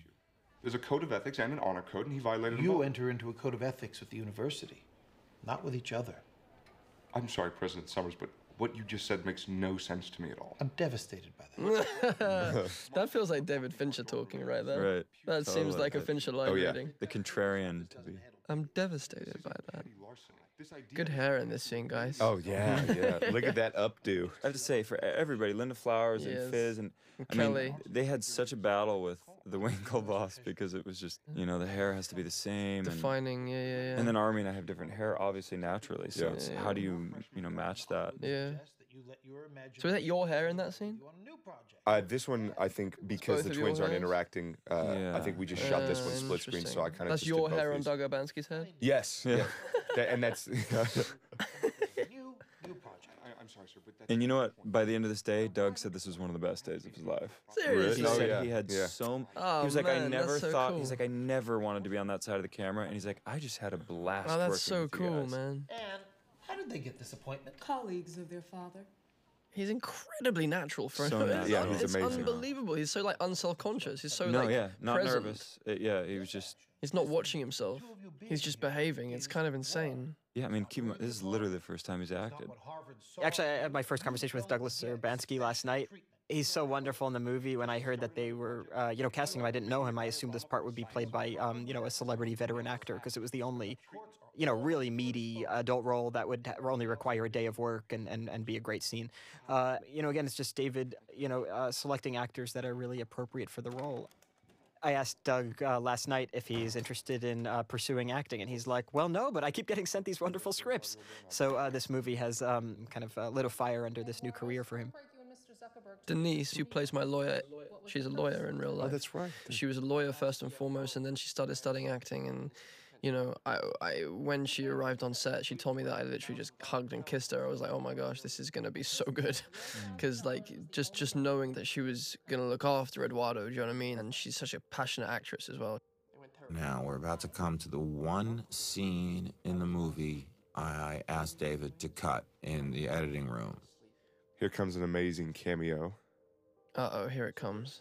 Bam! There he is. there he is. And he did a great job in this too. It's Yeah, hilarious. Yeah, it was amazing. I think, he was getting very upset that he wasn't allowed to smoke throughout the scene. And he wanted think to smoke in the scene. Well, no, he just wanted to keep leaving to smoke, and David, of course. I course. guarantee you, David did that to him on purpose. Yeah, yeah, yeah. David said, uh, You're going to play the ad executive. I said, Come on, let's get a real actor to do it. He said, No, you're playing the ad executive. And that was the end of that. Aaron was wonderful. Aaron is an actor. You know, he just started as an actor, um, and and and has you know that that skill, which is immediately clear from working with him, is he has the natural ability of you know uh, you know confrontation or whatever it is that actors are doing in that scene, and. Um, uh, it was fun to work with him, a little intimidating, uh, not so much for me, but for Andrew, who had kind of like a mouthful that day and was so worried he was going to screw it up in front of Aaron. Uh, you know, of course, Aaron's always on set, but uh, not so close by. Did you guys hear that? Um, you know, Mark Zuckerberg, who said through the entire course of the movie and pre-production and filming that uh, he had no interest in seeing this, that it was a Mm. work of fiction and all that. Well, the night the movie opened, he rented out a theater in Northern California and took all of the Facebook employees to the theater to go see it. And then after they went to go see the movie, they all went out and had apple martinis, and it is now the uh, signature drink of Facebook. I didn't know him at It's a good sport. I had done a search and I'd asked around, and he struck me as kind of um, a, a wild card. Why? This is supposed to be the Restaurant 66 in New York City, but we're shooting it at an art gallery in downtown Los Angeles uh, over two nights. There's about to be a lot of difficult choreography uh, coming up in the scene. Uh, tough to stage, tough to light. The scene isn't short. Uh, none of these scenes are short. I, I, I write longer, much longer than average movie scenes. Kudos to Timberlake for this. This is a big scene, and this is a lot to handle. I mean, he's just going the entire time. He withered me in this scene. It was so so powerful. I was so pissed off. He's so strong in this scene. And Jesse's face. Look at Jesse. Mm, Jesse's- Jesse's he's, like, going love. through He's like hero worship. dog, yeah. yeah, Yeah. It's so it was infuriating. Look at that. this montage was was one of the funnest pu- What was he talking parts. about there? We were just like we were just chatting and trying to make each other laugh, and it was the only time that we had free reign to ma- to to to just make fun of each other, and uh, it was the only time that it, well, the, the the the film wasn't scripted, so we just. It- we went slightly insane. We went kind of giddy, and there was a In character or yeah, just- yeah, yeah, yeah. in character, but Yeah. trying to stay in character. And, then, and after that, I had to, to do that line about, uh, you know, we all know that you know uh, Marlins don't weigh three thousand pounds, right? And I couldn't, I couldn't get through it without giggling, without cracking up. It was that was the the one night where, and Je- and, Je- and Jesse, Jesse just constantly made me corpse. The way that I read this film was like a two part film. The five minutes before this scene in the deposition room, it's such a great tee up for this character to come in and, uh, you know, knock it out of the park, uh, at lack of a better term. The beauty of a character like mine in the film is they could be true or they could not. Uh, so it didn't matter um, as long as I made them entertaining. I would like to um, also say that apple appletinis are uh, not as tasty as they look in the movie. You know, we've been doing press for this movie, and when we went to Europe, um, that was the first time I realized like uh, Justin Timberlake is an international icon. Um, when we were shooting, of course, you know he's as humble and as uh, and as wonderful as as you probably expect from hearing stories about him, and from the stuff that he's done, which which implies a, a work ethic and a seriousness that doesn't come from somebody who's uh, you know silly about it. And so, um, you know, I, but I almost wished Justin had, you know, his screaming European fans on set because that's how Mark views him. and That's what Mark sees himself as almost. It probably would have helped me a little more to be part of, you know, a mob. You know, nobody auditioned more or worked harder to get cast in this movie than Justin Timberlake. And the reason why is that uh, this is counterintuitive, but his fame was working against him. We were putting together a really balanced ensemble cast, and you know there was a feeling that by putting this international superstar in the middle of it, it was going to upset the apple cart a little bit. But his auditions were just too compelling to ignore, and the reason we kept calling him back so many times was we were just hoping that he would give us a reason not to cast him. That that you know he would finally show up and and not be good. Hey, you know what? Settle an argument for us. The sushi that is on the uh, tables of the extras in the scenes were refreshed every few takes. The ice cream was refreshed every few takes. It's stuff you probably wouldn't be able to see, but it creates an overall picture. I don't think of it as indulgent at all. I think of it as totally necessary almost, because it adds to this kind of overall palette of thoroughness and and um, and creativity. The script was constructed so well. These clever cuts, most of them are, are, are, are scripted. Um, the billion dollars being Eduardo's line, um, uh, and so many others. Every character in this movie has a line that is the memorable line, and that's uh, Sean Parker's. You know, a million dollars isn't cool. You know, it's cool a billion dollars, and it's kind of interesting because you never get to hear him say it. I would always ask people like my parents and my sister when they saw the movie, um, was it confusing at all when they was jumping back and forth? Was it confusing? I would always ask them, and the answer exclusively is, of course not. It's exciting, and uh, that's so wonderful. I mean, the craftsmanship that went into this movie obviously is unparalleled, uh, um, or at least paralleled by very few things, and um, the construction of the script is no exception. Um, you know, Aaron's known for dialogue, for witty banter, for cleverness, and I think it's easy to overlook construction of a script. The construction of the script is totally unique, and it totally works. I compare this scene to like, you know, whatever Dick Van Dyke was on when he was doing Step in Time on Mary Poppins. You know, it's playing the kick drum and and the hi hat and singing the song, and it's a juggling act. Um, and it's it's a three ring circus, and it's meant to dazzle and and leave their heads spinning. In the script, uh, scripted, we go to New York. I live in New York and, and, and was thrilled for the opportunity to go there because uh, I'm so rarely there, and that's where everybody I know lives. And then uh, we shot this in front of a green screen with kind of a very complicated lighting setup, and none of us stepped foot into um, into New York, and I didn't see my family for five months. Originally, this scene in the cab was still back in the restaurant. And, you know, sometimes good things just come out of necessity. And we were running out of time. We were running out of darkness. The sun was going to come up. And, you know, David said to me, you know, how do you feel about rewriting this so that this section here uh, at the end of the scene is, you know, in a cab on their way home after dinner? And uh, I, I think it works great. You have anything here? Yes, thank you. Mr. Saverin, have you ever done anything that might be considered legitimate grounds for termination? No. You never did anything to embarrass the company or even seriously jeopardize it? No. Another thing that's great about these constant flashbacks back and forth, kind of like we were talking about before, is you can see how far they've come. Mm. And so much of it is the physicality, which is so important as an actor. I mean, Mhm. you see them at those boardrooms and Mark and Eduardo, they look like they've been through a lot. And they Mhm. look like they're they're they're young men now, you know, not old boys as Mm. they are here. Another club playing a prank.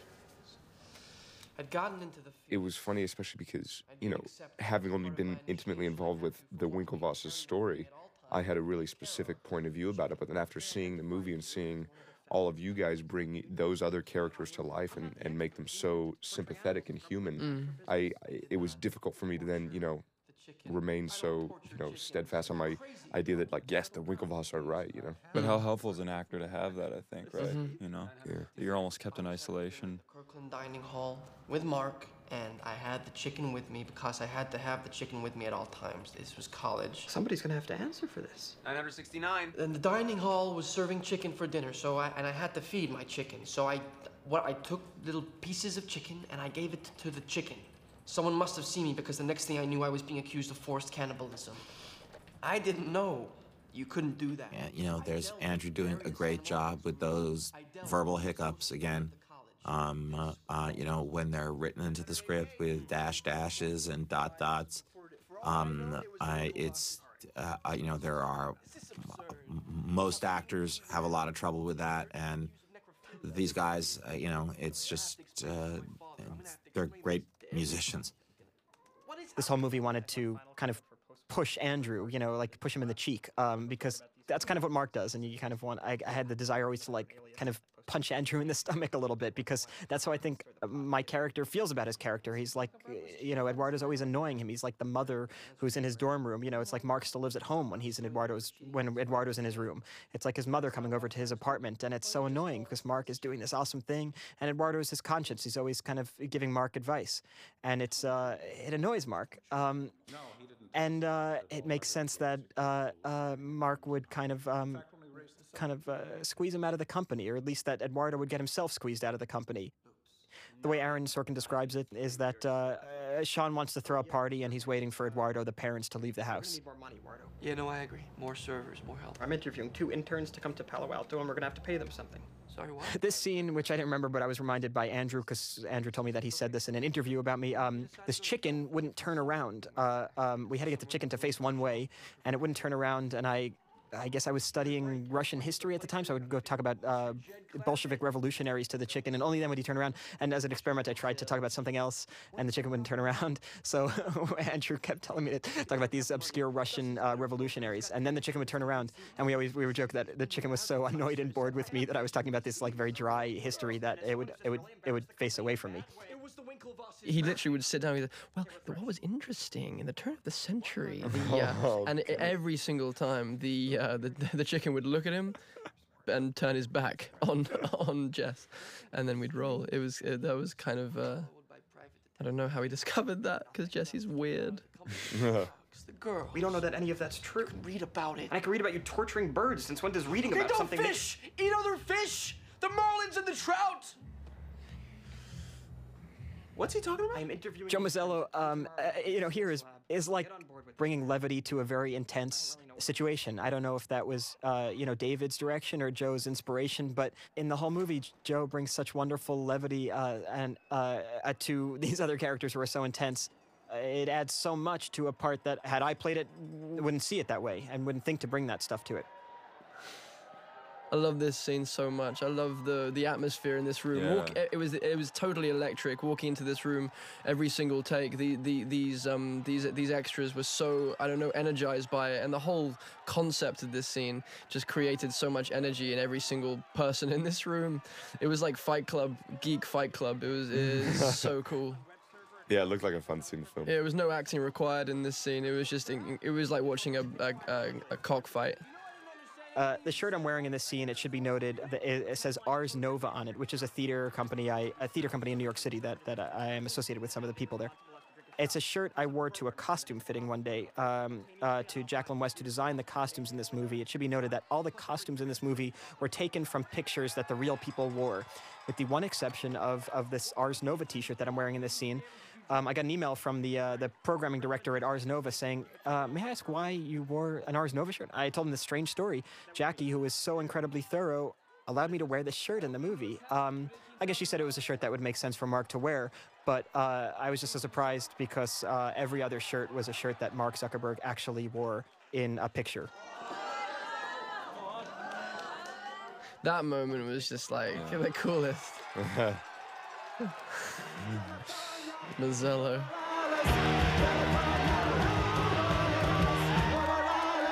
$18,000? Yes. In addition to the $1,000 you'd already put up? Yes. A total of $19,000 now? Yes. Hang on. It's an infuriatingly small thing to do. I got the same thing. Because I hate him so much. After expressing misgivings about Mr. Zuckerberg taking the company and moving it to California for the summer, why did you put $18,000 in an account? Do you think Eduardo maybe was throwing more money at it because he felt it slipping farther and farther away? Yeah, I feel like that was probably what he felt. His only way to, to stay a part of it. This scene I always had a problem with because this was the one scene where Mark had to have fun, and I couldn't figure out how he would have fun in this scene, what his version of, of fun would be. This is again talking about the character. I, I know the, the real person has fun. And the scene opened with Mark on the roof jumping in, so I had to be that much more fun. And then I think for logistical reasons, that was not happening. I guess because I couldn't be wet or something like that. I didn't know how I would do that, and I'm kind of glad I didn't have to. When I originally read for Mark and I was envisaging, envisaging playing him potentially. I the only when when when I love Dustin's stomach. Joe just there like that. The only the only the this the fact that I when when David said, "Oh, what about Eduardo?" I just thought about this scene and how depressed I was that I would never be able to be in this scene. The um the zip line from the chimney into the pool because that's a kind of a, Yeah. a classic, you know, young person's movie moment, and this whole scene is just like such a cool, fun, youthful, um, exciting scene to be a part of. But I like that they also. This is like the first time where they show Sean Parker with like a an underage looking girl. You know, Yeah. sort of setting that for Subtle, later. and we get yeah, the yeah. sense that he's not who he really says he is. You made the right choice. he says somebody get hurt and and mark says uh, you live no you live across the street and it's because mark has no interest in in what happened outside. He's now with sean. It sounds like a subtle and, and and maybe unimportant thing but for an actor that's everything. It's because aaron is so wonderful. He's giving me the thought process there without explicitly stating it. He's letting the actor find that thought process. And if the actor doesn't find the thought process i think it would still play but um, uh, it's just so much more fun when you figure it out Sean Parker. And this is one of those scenes that I I love because it doesn't require much explanation. It just happens, and before you know it, Sean Parker is a part of Mark Zuckerberg's life. Eduardo didn't come out. It's great, you know. You get that last line, Eduardo didn't come, and and then it's like, okay, let me work my show. Let me do what it is that I do best, and that's what this scene is. I remember rehearsing this scene. We rehearsed at a conference table in David's office, in his production office, and you know, I remember David just kind of looking at it and and feeling like, meh. He kept wanting to cut it down and cut it down and cut it down. And then finally he said, okay, now let's rehearse this scene. Jesse sat all the way on the other end of the conference table, and I sat all the way on the other end of the conference table. So we're sitting really far from each other. And he said, okay, scream it as loud as you can at each other. And then when we did that, all of a sudden, the scene came to life. Nothing felt expositional. Everything felt like it had to be part of this conversation.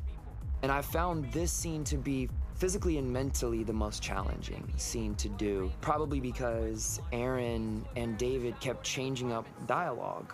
So much of the order of it, what I was actually saying, the verbiage, even just small words. Know, it was one of those things where I said, you know what, I'm just gonna, when I get there, they'll have it that day, on the day. And I just sat up there. I never left until, you know, we left for lunch and we came back, that was the only time. And I stayed with Jesse all day. We stayed with each other because I felt like this was where our two characters were building a love affair, a real admiration for each other.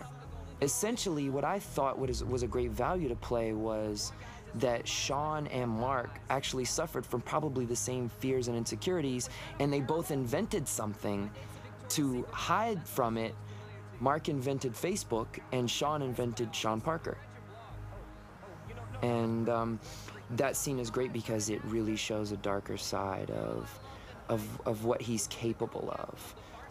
It's a really incredible character because you want to not like him, but everything he says is dead on. And everything he says is going to happen, happens. better and for always. It may not have been good. Jesse's so open. I think this is his most open scene. He's just like so receptive in this Mm. scene. And you see a little bit in his eyes right there too. Mm. The turn. Yeah. You know? Starting to get power hungry. But not this time. This is our time. You know, this scene is like a five or six page scene that takes place in a nightclub, and it could be, um, it could just be that scene, even though it's being said is so interesting. But you know, David, in true form, brought some other interesting element to it, and it was that that we're, we're shouting. Uh, if you go to a club, you have to shout. I've shot a lot of movies uh, that take place in clubs. I've shot a lot of movies not that take place in clubs, but I've I, I have happened to shoot a lot of scenes that take place in nightclubs. Uh, in uh, the movie Adventureland, and I did a movie last year, Holy Rollers. There's uh, several scenes in both of those movies that take place in nightclubs, and the rehearsal, the actors would do loudly. The first take, the actors would do loudly, and by the second take, you do it at, at kind of a regular conversational volume because there's no music playing there, and you just forget to do it, and you feel uncomfortable doing it.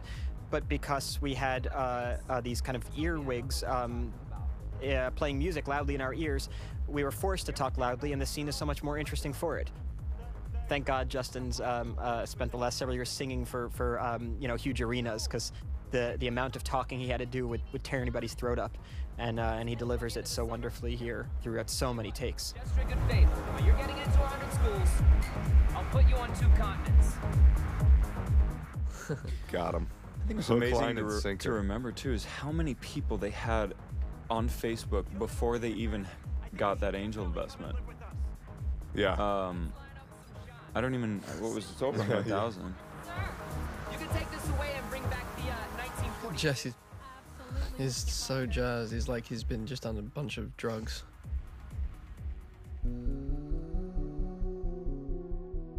I don't have anything to say about this scene except that I can't believe I'm in the same movie as it. Aaron has a cameo as one of the potential investors, and I always say that you know it's Aaron's cameo in the movie, and then there's the Henley Royal Regatta scene, and I say now that's David Fincher's cameo in the movie.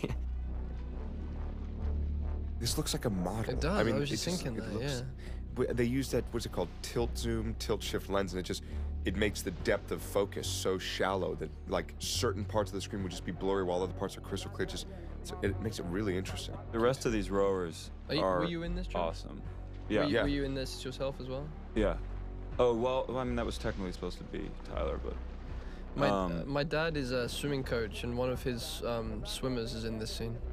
No way. Yeah, yeah, Wait. yeah. I forget the kid. Phil, one, Phil, one of our rowers. You'll see him in a second, I think. right he's the guy me. behind Josh that looks like he's absolutely enormous. He's, He's six foot absolutely nine, enormous. and I think he weighs like 270 pounds. Yeah, 270 18 pounds. stones. yeah, he's just like the largest human being. They call him the shaved bear. What was amazing about the scene is every single close-up is shot was shot on There Dorney, is, there's Dorney Phil. Lake. Uh, the Um, best thing also about this scene was um, we started out and they, they needed the boats to finish at exactly the right position, really close, like half a boat length. So we start out and they're like, okay, guys, keep it at 50%. You know, we want to make sure we finish at the right time. And, uh, and we get out there, and these are all like Great Britain national rowers and like Olympic competitive rowers. athletes and all that, Olympic rowers, the whole thing. So we get out there, and one boat starts to pull ahead, and all of a sudden, one of the guys in our boat just yells, "Pull, lads!" And then all of a sudden, everyone's just like, "Ah!" and then like basically, we all wanted to beat them so badly that the actual thing turned into a race, and we ended up being at hundred percent when we That was also- and just collapsing when it was over. that was also the worst weather that we had rode in Ever. to date. It was, I mean, it was rode- 40 mile an hour gust of Yeah. winds. I and, mean- and normally we wouldn't go out if the wind was over 12 miles. I rode five years, and I will tell you that's gnarly. Like Yeah. you don't go out in those kind of conditions ever. And then of course we have two takes to do this scene. Yeah. That we've been prepping for for ten months. Huh. And there's 40 mile an hour gusts. Work though, geez, and like the the, the, the, the twitching of your muscles afterwards, like the, the kind of exhaustion that Oh, that, yeah. that move that move down you have is so I don't know expressive. You'll have to excuse us. Onto the deck. Actually, I take it back. I think this was one of our longest days. Didn't we Oh reshoot yeah. this? Yeah. Well, we- because all the people who are smoking cigarettes in this scene are smoking these really weird herbal cigarettes. That's not. It's, they're not tobacco. I guess is the point. But it smells like you're burning a rope that's been lost at sea for Uh-huh. years. I mean, it's just the worst smell. It just gives you the worst headache. And these poor people just had to smoke packs of these terrible cigarettes. We actually shot this at uh, the Greystone Mansion in Beverly Hills. Yeah, the Doheny which is Mansion, uh, yeah. the Doheny Mansion, which is haunted. Yeah. And Oh. uh, yeah, the sound guy. Yeah. It was somebody who, who had a recording basically Yeah. where they set up a microphone in the Doheny Mansion. From oh, it was from National Treasure. That's what it was. Exactly, The yeah. sound guy from National Treasure had set it up, left it in the Doheny Mansion overnight, and at like five in the morning, you just hear this like weird scratching sound. Like it sounds like a well, body's no, being dragged start- across it starts with foot, foot like foot. Yeah, and you really hear like light. foot. You yeah, you hear footsteps, and then all of a sudden you hear, and it sounds like someone just tears the flooring off the floor, and then it's like, bang, bang, whoosh, bang. I mean, like things are being slammed Yeah. and thrown. I mean, Jeez. just How many people And they played it really then? loud for us during lunch, and everybody in the room. We did it in the kitchen, and everybody in the room just like immediately scattered after it was over. Weird. This is online. I want to see it. Stop it. Stop it, Cam. Knock it off. I don't mind that we lost the They also shot uh, There Will the Be microphones Blood. the background. The the scene, the bowling alley scene from There Will Be Blood was shot here as well. Mm. They restored. Um, it was actually the old AFI screening room, and they restored it. We tried writing a letter, we tried the ad board, and we tried talking to the president of the university. Max's eyes. I am asking you for the last time. Let's take the We had a big debate here about what the Winklevoss were doing. Were they on the internet looking for Facebook? Were they watching race footage? Mm. I don't think we ever really decided, did we? Well, I guess he was on the internet there, but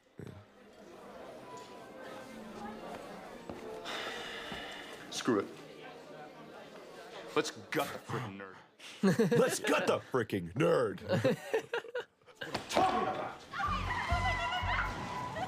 check it out. I saw him today.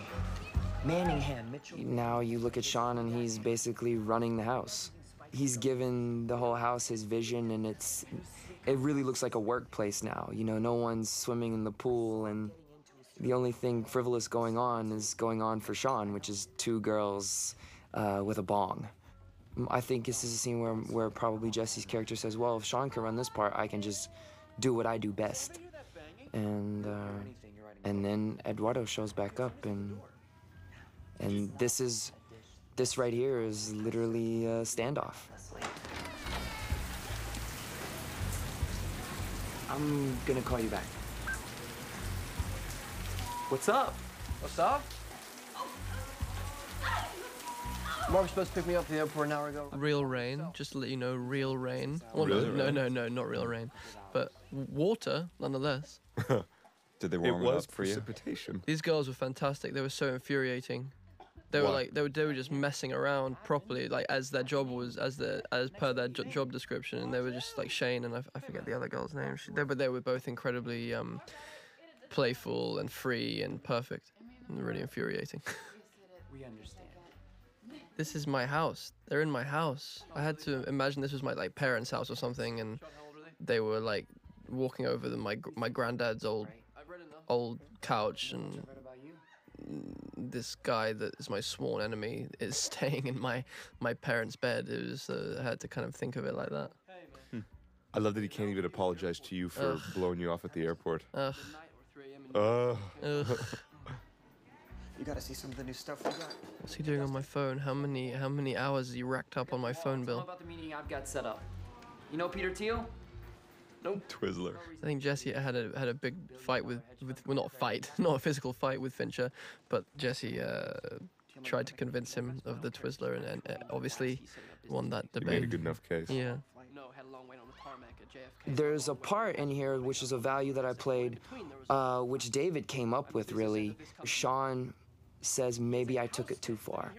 And he sees that Mark sees that. He says what he says and about the Snookies cookies thing. And you see Jesse's character look back at me like, why did he say that? And there's an ignorance played. And then the next shot, you see Jesse looking, and the next shot, I'm looking away. that was one value where I said, oh, you know, I don't care if I've offended Eduardo, but now I've offended Mark. Bong hit. So high. No, you're not. How's it going? How's the internship? How's Christy?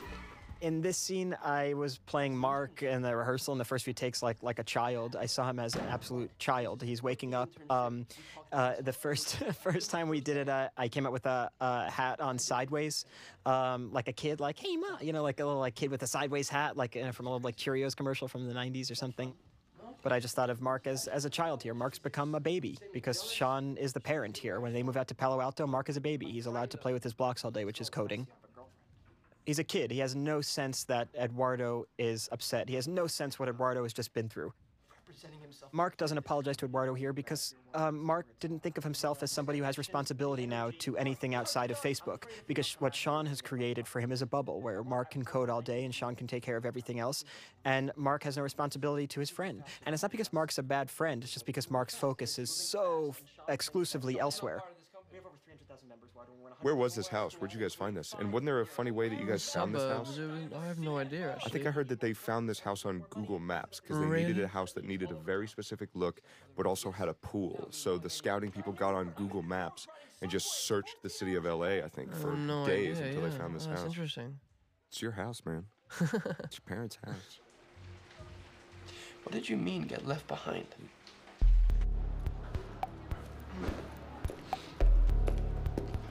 Can I help you? I'd like to freeze this bank account and cancel. There's some Armie Hammer hair going on in this scene. she was great. The first scene I saw of this movie was this scene. I tried to avoid seeing the movie for several months. And then I, I walked in accidentally to a screening once when we were doing this college tour. And this is the scene I saw, this push in, and listened to this music and thought, oh my God, this movie is incredible. I, haven't, I had no idea it would appear this way. It's like horror movie music almost um, in its eeriness, but more melodic. And that's not how I pictured that scene. And it's just so interesting. And this is, uh, you know, uh, David and, and, and, uh, and Trent and Atticus kind of adding this very foreboding tone to this scene where Mark is getting half a million dollars, and and and what that does uh, intellectually is, um, uh, you know, it does something viscerally for the audience, but what it does intellectually is say that you should be worried about this great success that they're about to have. Um, uh, it's gonna, it's gonna kill Eduardo. Uh, of course, the visceral reaction is, is the same. I mean, the visceral reaction is this is this foreboding quality. Um, Uh, even though they're getting this half a million dollar investment, you, you worry that it's going to create bigger problems. Who was it that said more money, more problems?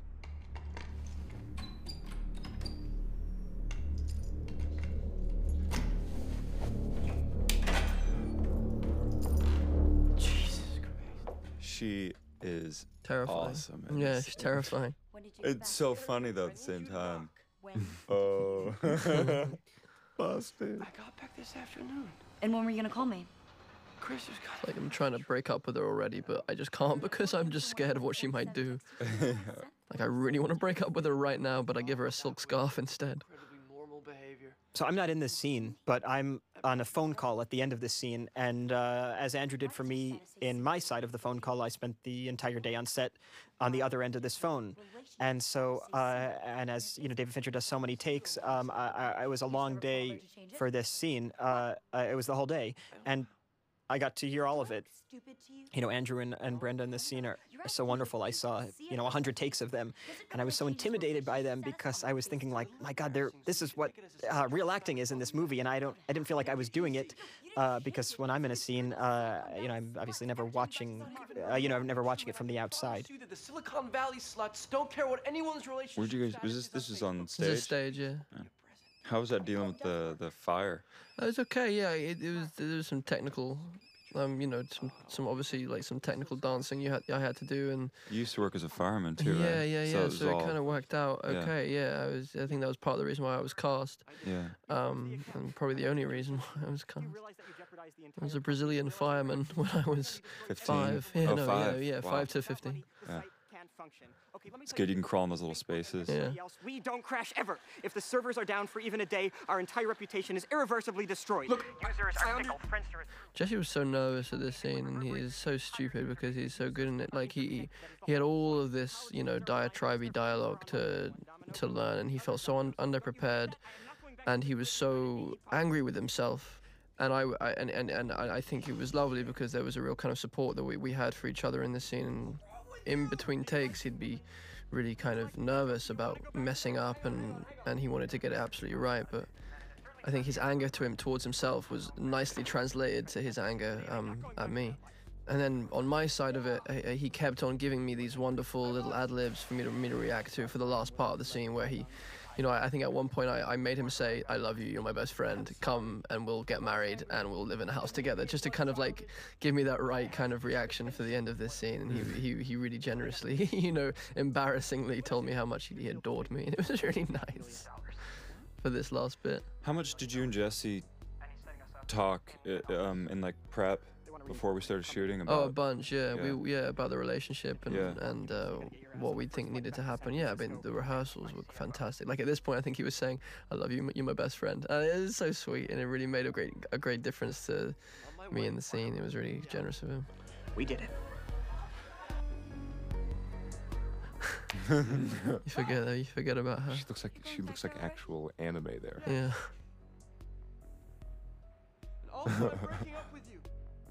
I love the, this isolation. It's Yeah, so pure and simple and tells you everything. Watching from the outside. Yeah, the glasses are great. This is the Joe Mazzello moment that I wish was in. So I, I look out at him and and he does this thing where he kind of does this dance and Uh, the third is an exchange agreement allowing you to exchange the first modest Facebook office, pretty rad. So how many shares of stock will I own? uh, 1,328,334. Jesus That represents a 34.4% ownership share. Why the increase from the original 30%? Because you may need to dilute it to award shares to new investors. I love working with business majors. Hmm? Economics. Right. Uh, I like makes a distinction. His percentage from 60 down to 51. Oh. Well, Mark doesn't care about money, and he needs to be protected. That's so nice so of sad. Yeah. Uh, Dustin Moskovitz owns 6.81%, Sean Parker 6.47%. Could live with that. And Peter Thiel, 7%. Would you like to use my pen? Eduardo? What was your choice to turn away? Was that was that, you or David. was no, that that, was, that David thing. Uh, He had to convince me of it. Uh, I was scared of, of it not feeling natural, but you know, it, I think uh, he's very smart, so I just trusted him. I, d- I didn't want it to feel over dramatic or you know, too pronounced, but um, you know, it breaks up the monotony of a bunch of chairs facing inwards, and I think it was a nice moment to do it. It was insanely stupid of me not to have my own lawyers look over all. In, in, in all honesty, I thought they were my lawyers. I was your only friend. Yet one friend. When Eduardo says, You are my only friend, uh, and is talking about the things that Mark did wrong, um, I think it's important to view that through its context. They're at, they're at uh, a deposition where Eduardo is trying to get money uh, from Mark and um, is saying these things on the record. Uh, this makes his case look a lot better. Uh, this is how I looked at it as an actor in order to play Mark and justify Mark's actions, is that Eduardo is saying that because it helps his case, not because it's the truth. Um, so I was supposed to react kind of coldly to, to Andrew here. When somebody tells you I was your only friend, it's hard to react coldly, but if you think of it like this is somebody who's trying to take my money by manipulating these lawyers into saying that I had one friend, then it's insulting. Mark had uh, several other friends who are seen in the movie. Uh, uh, Dustin still works at the company, and that's a good friend of Mark. Chris Hughes was still at the company when these depositions were happening. Uh, and they, you know, they were roommates, and Chris is seen in the movie. Beg you to take their money. You're gonna nod, you're gonna nod, you're gonna nod, and then you're gonna say, which one of you's Roth? No, not Roth, Manningham. Which one of you's Mitchell Manningham? And he'll say, I am. And then you say, Sean Parker says, fuck you. Walk out. Okay.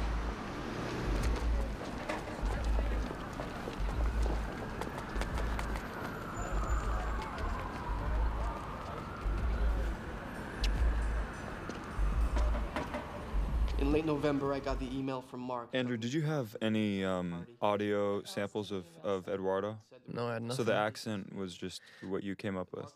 Yeah, I was just just trying to be a little bit Brazilian, a little bit of mostly American, you know, like like East Coast, Miami, and yeah, I mean, I I worked with a dialect coach, Liz Himelstein, who is brilliant. Yeah, I, I spent some time with some Brazilians in, in LA and learned a little bit of Portuguese, you know, little little little little bit of Brazilian Portuguese, and hmm. you know, did a lot of capoeira. Really? did? You did, no, really? I did. I did some capoeira. I didn't do. I didn't do a great deal. Was he born? He was born in the states. No, he was born in Brazil. He was born in Brazil. Okay. This was a tough, tough day for sure. It was a tough couple of days for us all. We heard about that over on our camp, even. You should see what Andrew did in this scene. Oh, was just you know everyone was very patient. The extras were incredibly patient. Um, the crew were incredibly patient. the way David shot Mark in this scene as so isolated uh, and separate from the group is so telling.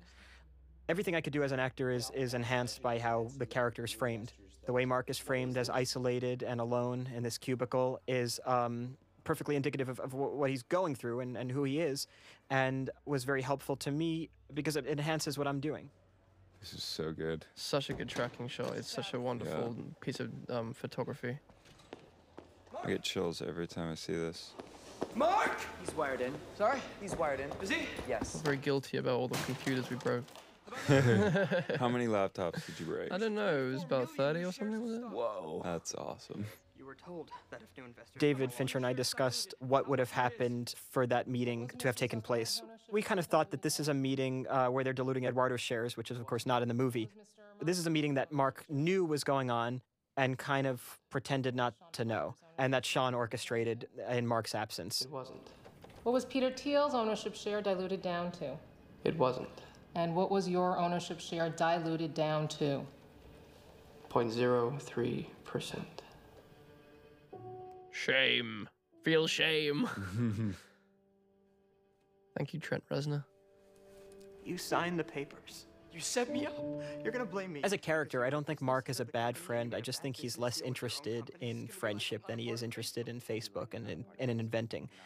If you look at Mark as an artist and as a creative person and as a leader, you wouldn't fault him for being a bad friend because you wouldn't expect him to be a friend.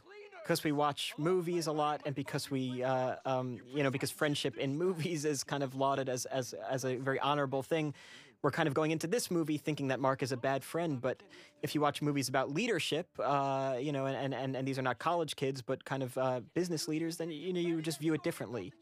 Yes, he hurts a friend, but it's a much bigger business relationship than it is a friendship. And I don't think Mark values Eduardo in the way Eduardo values Mark. And if you view it that way, then Mark didn't do something terribly wrong. It just he did something that uh, uh, is better for the company rather than his friendship. And also, it's important to remember that Eduardo is getting a lot more money than he would have had Eduardo taken the company in his direction and they put up ads for Mountain Dew or whatever Eduardo wanted to do. Mark didn't wipe Eduardo out. He just changed his involvement in the company. I guess maybe that's how he thinks about it. Almost forgot. Here's your $19,000. I wouldn't cash it though. I drew it on the account you froze. We did that a million times. David kept saying to me, I need your face to be uglier and more afraid. I have a tendency to try to internalize everything. And he kept saying, no, bigger and bigger and uglier. finally, finally, I just did one where I completely contorted my face, and there's no question which take he used because that was it. I mean, you watch it back, you're like, whoa, that dude really thought he was gonna get punched.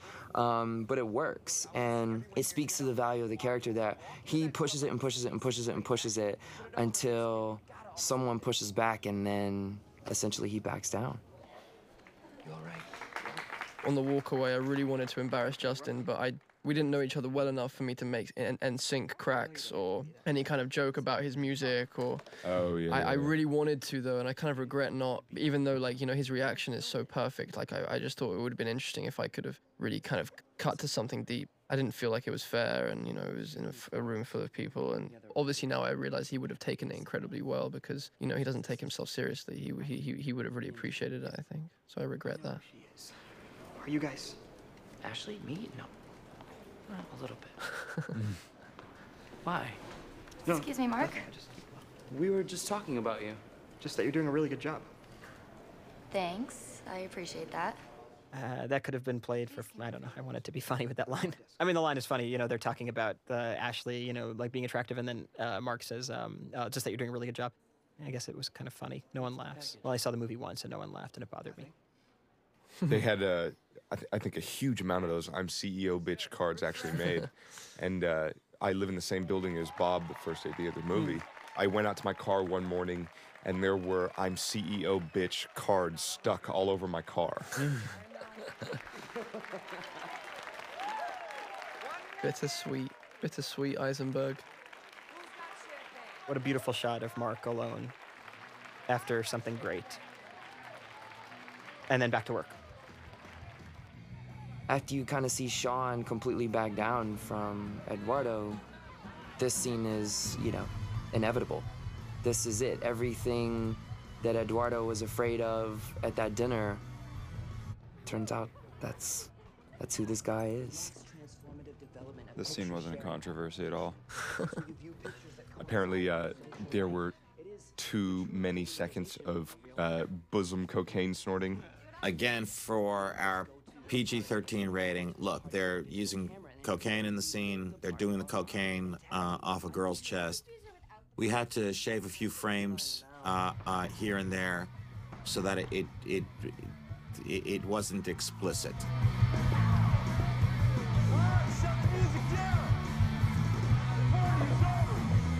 I'm pretty sure we don't see anyone snort the coke. Like you could show that, but we couldn't go further and show them tapping out uh, uh, the coke.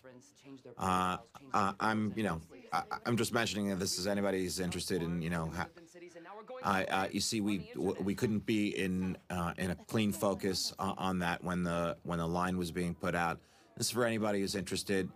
We saw him, you know, like put the straw down, but we didn't see him do the coke. Those were just frames that were shaved off uh, so that the MPA would give us our PG-13 rating. You should never have gone back in that room, just no. left him in there. Well, it shows that he cares. I was very curious to see, you know, I wanted to go to the set all the time. When you're working on a movie as an actor, you have a few days off, uh, and yet everybody else is shooting. And when you come back, it feels like years have passed and you haven't been there. And everybody's telling stories of the funny things that happen on set, and you just feel so, so excluded. That's not mine. I got a good laugh out of that the first time I read the script where he literally looks directly at the officer and says, that's not mine. I think this actor is really good playing this police officer. I don't. I, And I also love that uh, um, Justin has an inhaler uh, here, you know, just exactly who he is, such a fall from grace, this cool guy, you know, showing everybody how cool he is. And then uh, uh, he's revealed to be an asthmatic. How old are you? Uh, the way every night ends with an EpiPen and a police officer. 21. 21. I'm 21. Lying only makes it worse. I'm sorry, I shouldn't have lied.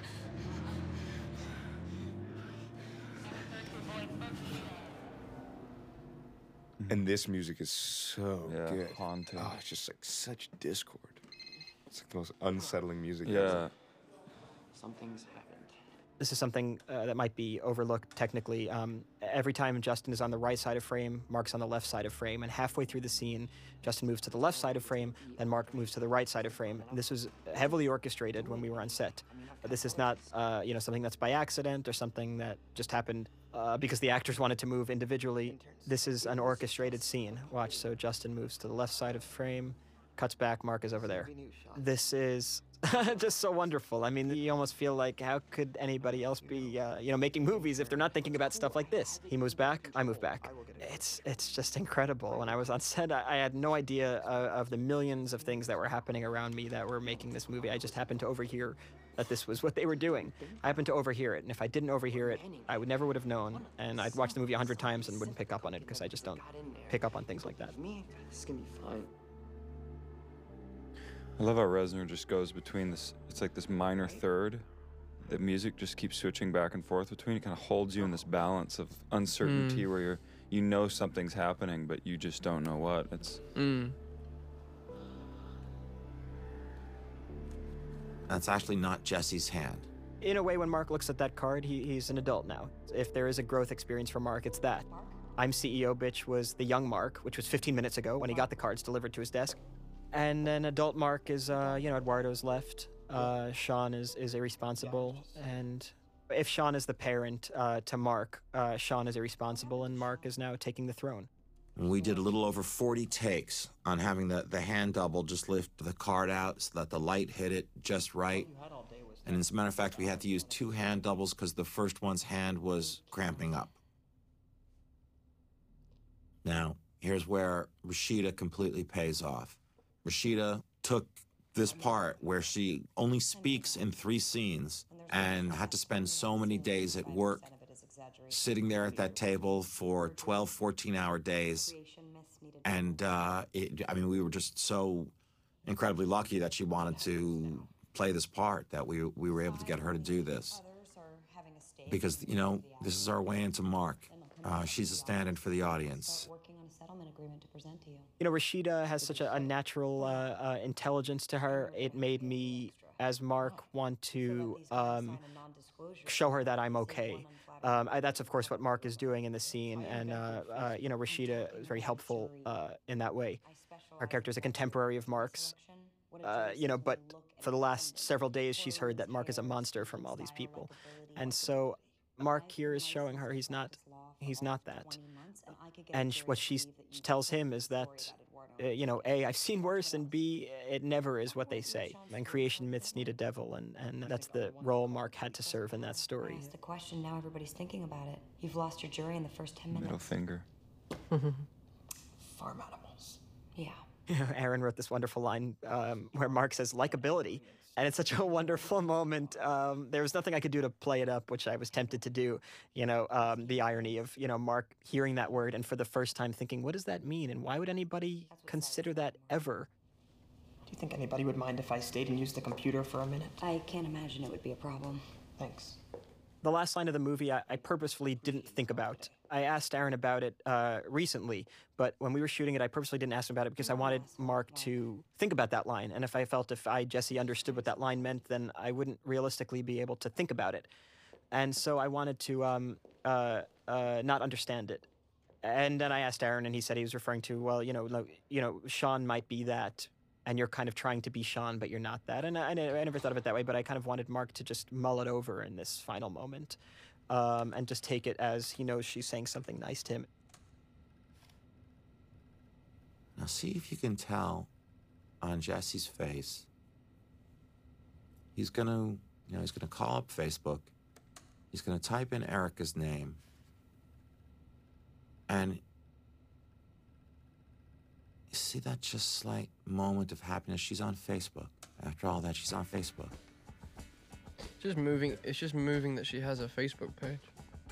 Just Yeah. just even that, even Right. her her ability to, to Same know that she's okay enough with him to have a have a page of his. You know what I mean? It's like the real Winklevoss are, are on are on Facebook Mm. after all that. But it, it, it just shows you how universal this this site is. I mean, you can't escape the, the Winklevoss. 2008, they joined it because they said that was the only way they could keep in touch with people they'd met in Beijing. Indispensable.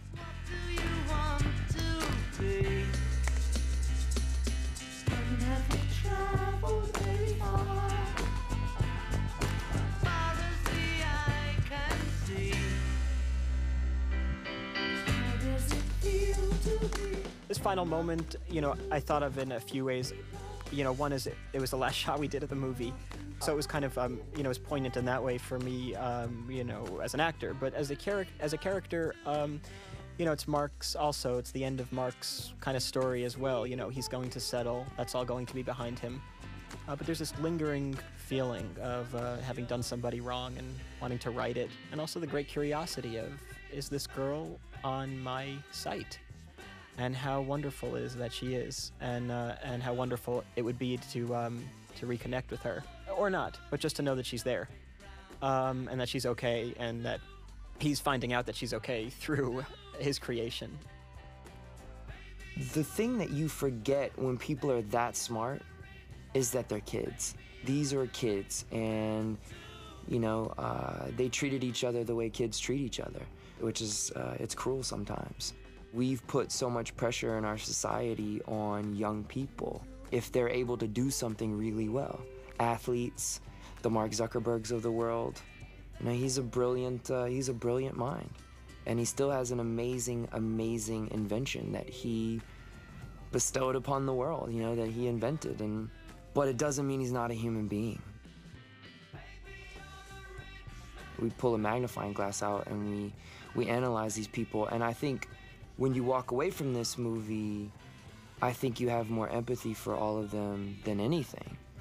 Or hopefully you do. Hopefully you do. I remember David, uh, when I screened the film, he brought the actors in to screen the film, and, and uh, he texted me right after the movie and said, What do you think? And I said, This might be your best film.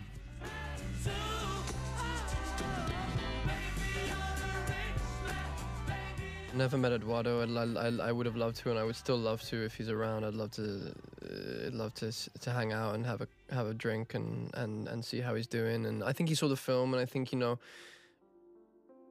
Aaron was there afterwards uh, to kind of greet him afterwards, and he said he was pale and kind of numb. And he, Aaron said, uh, he, he, someone, uh, someone could have performed open heart surgery on him without an anesthetic. At that point, he was so kind of shell shocked and numb. Whoa.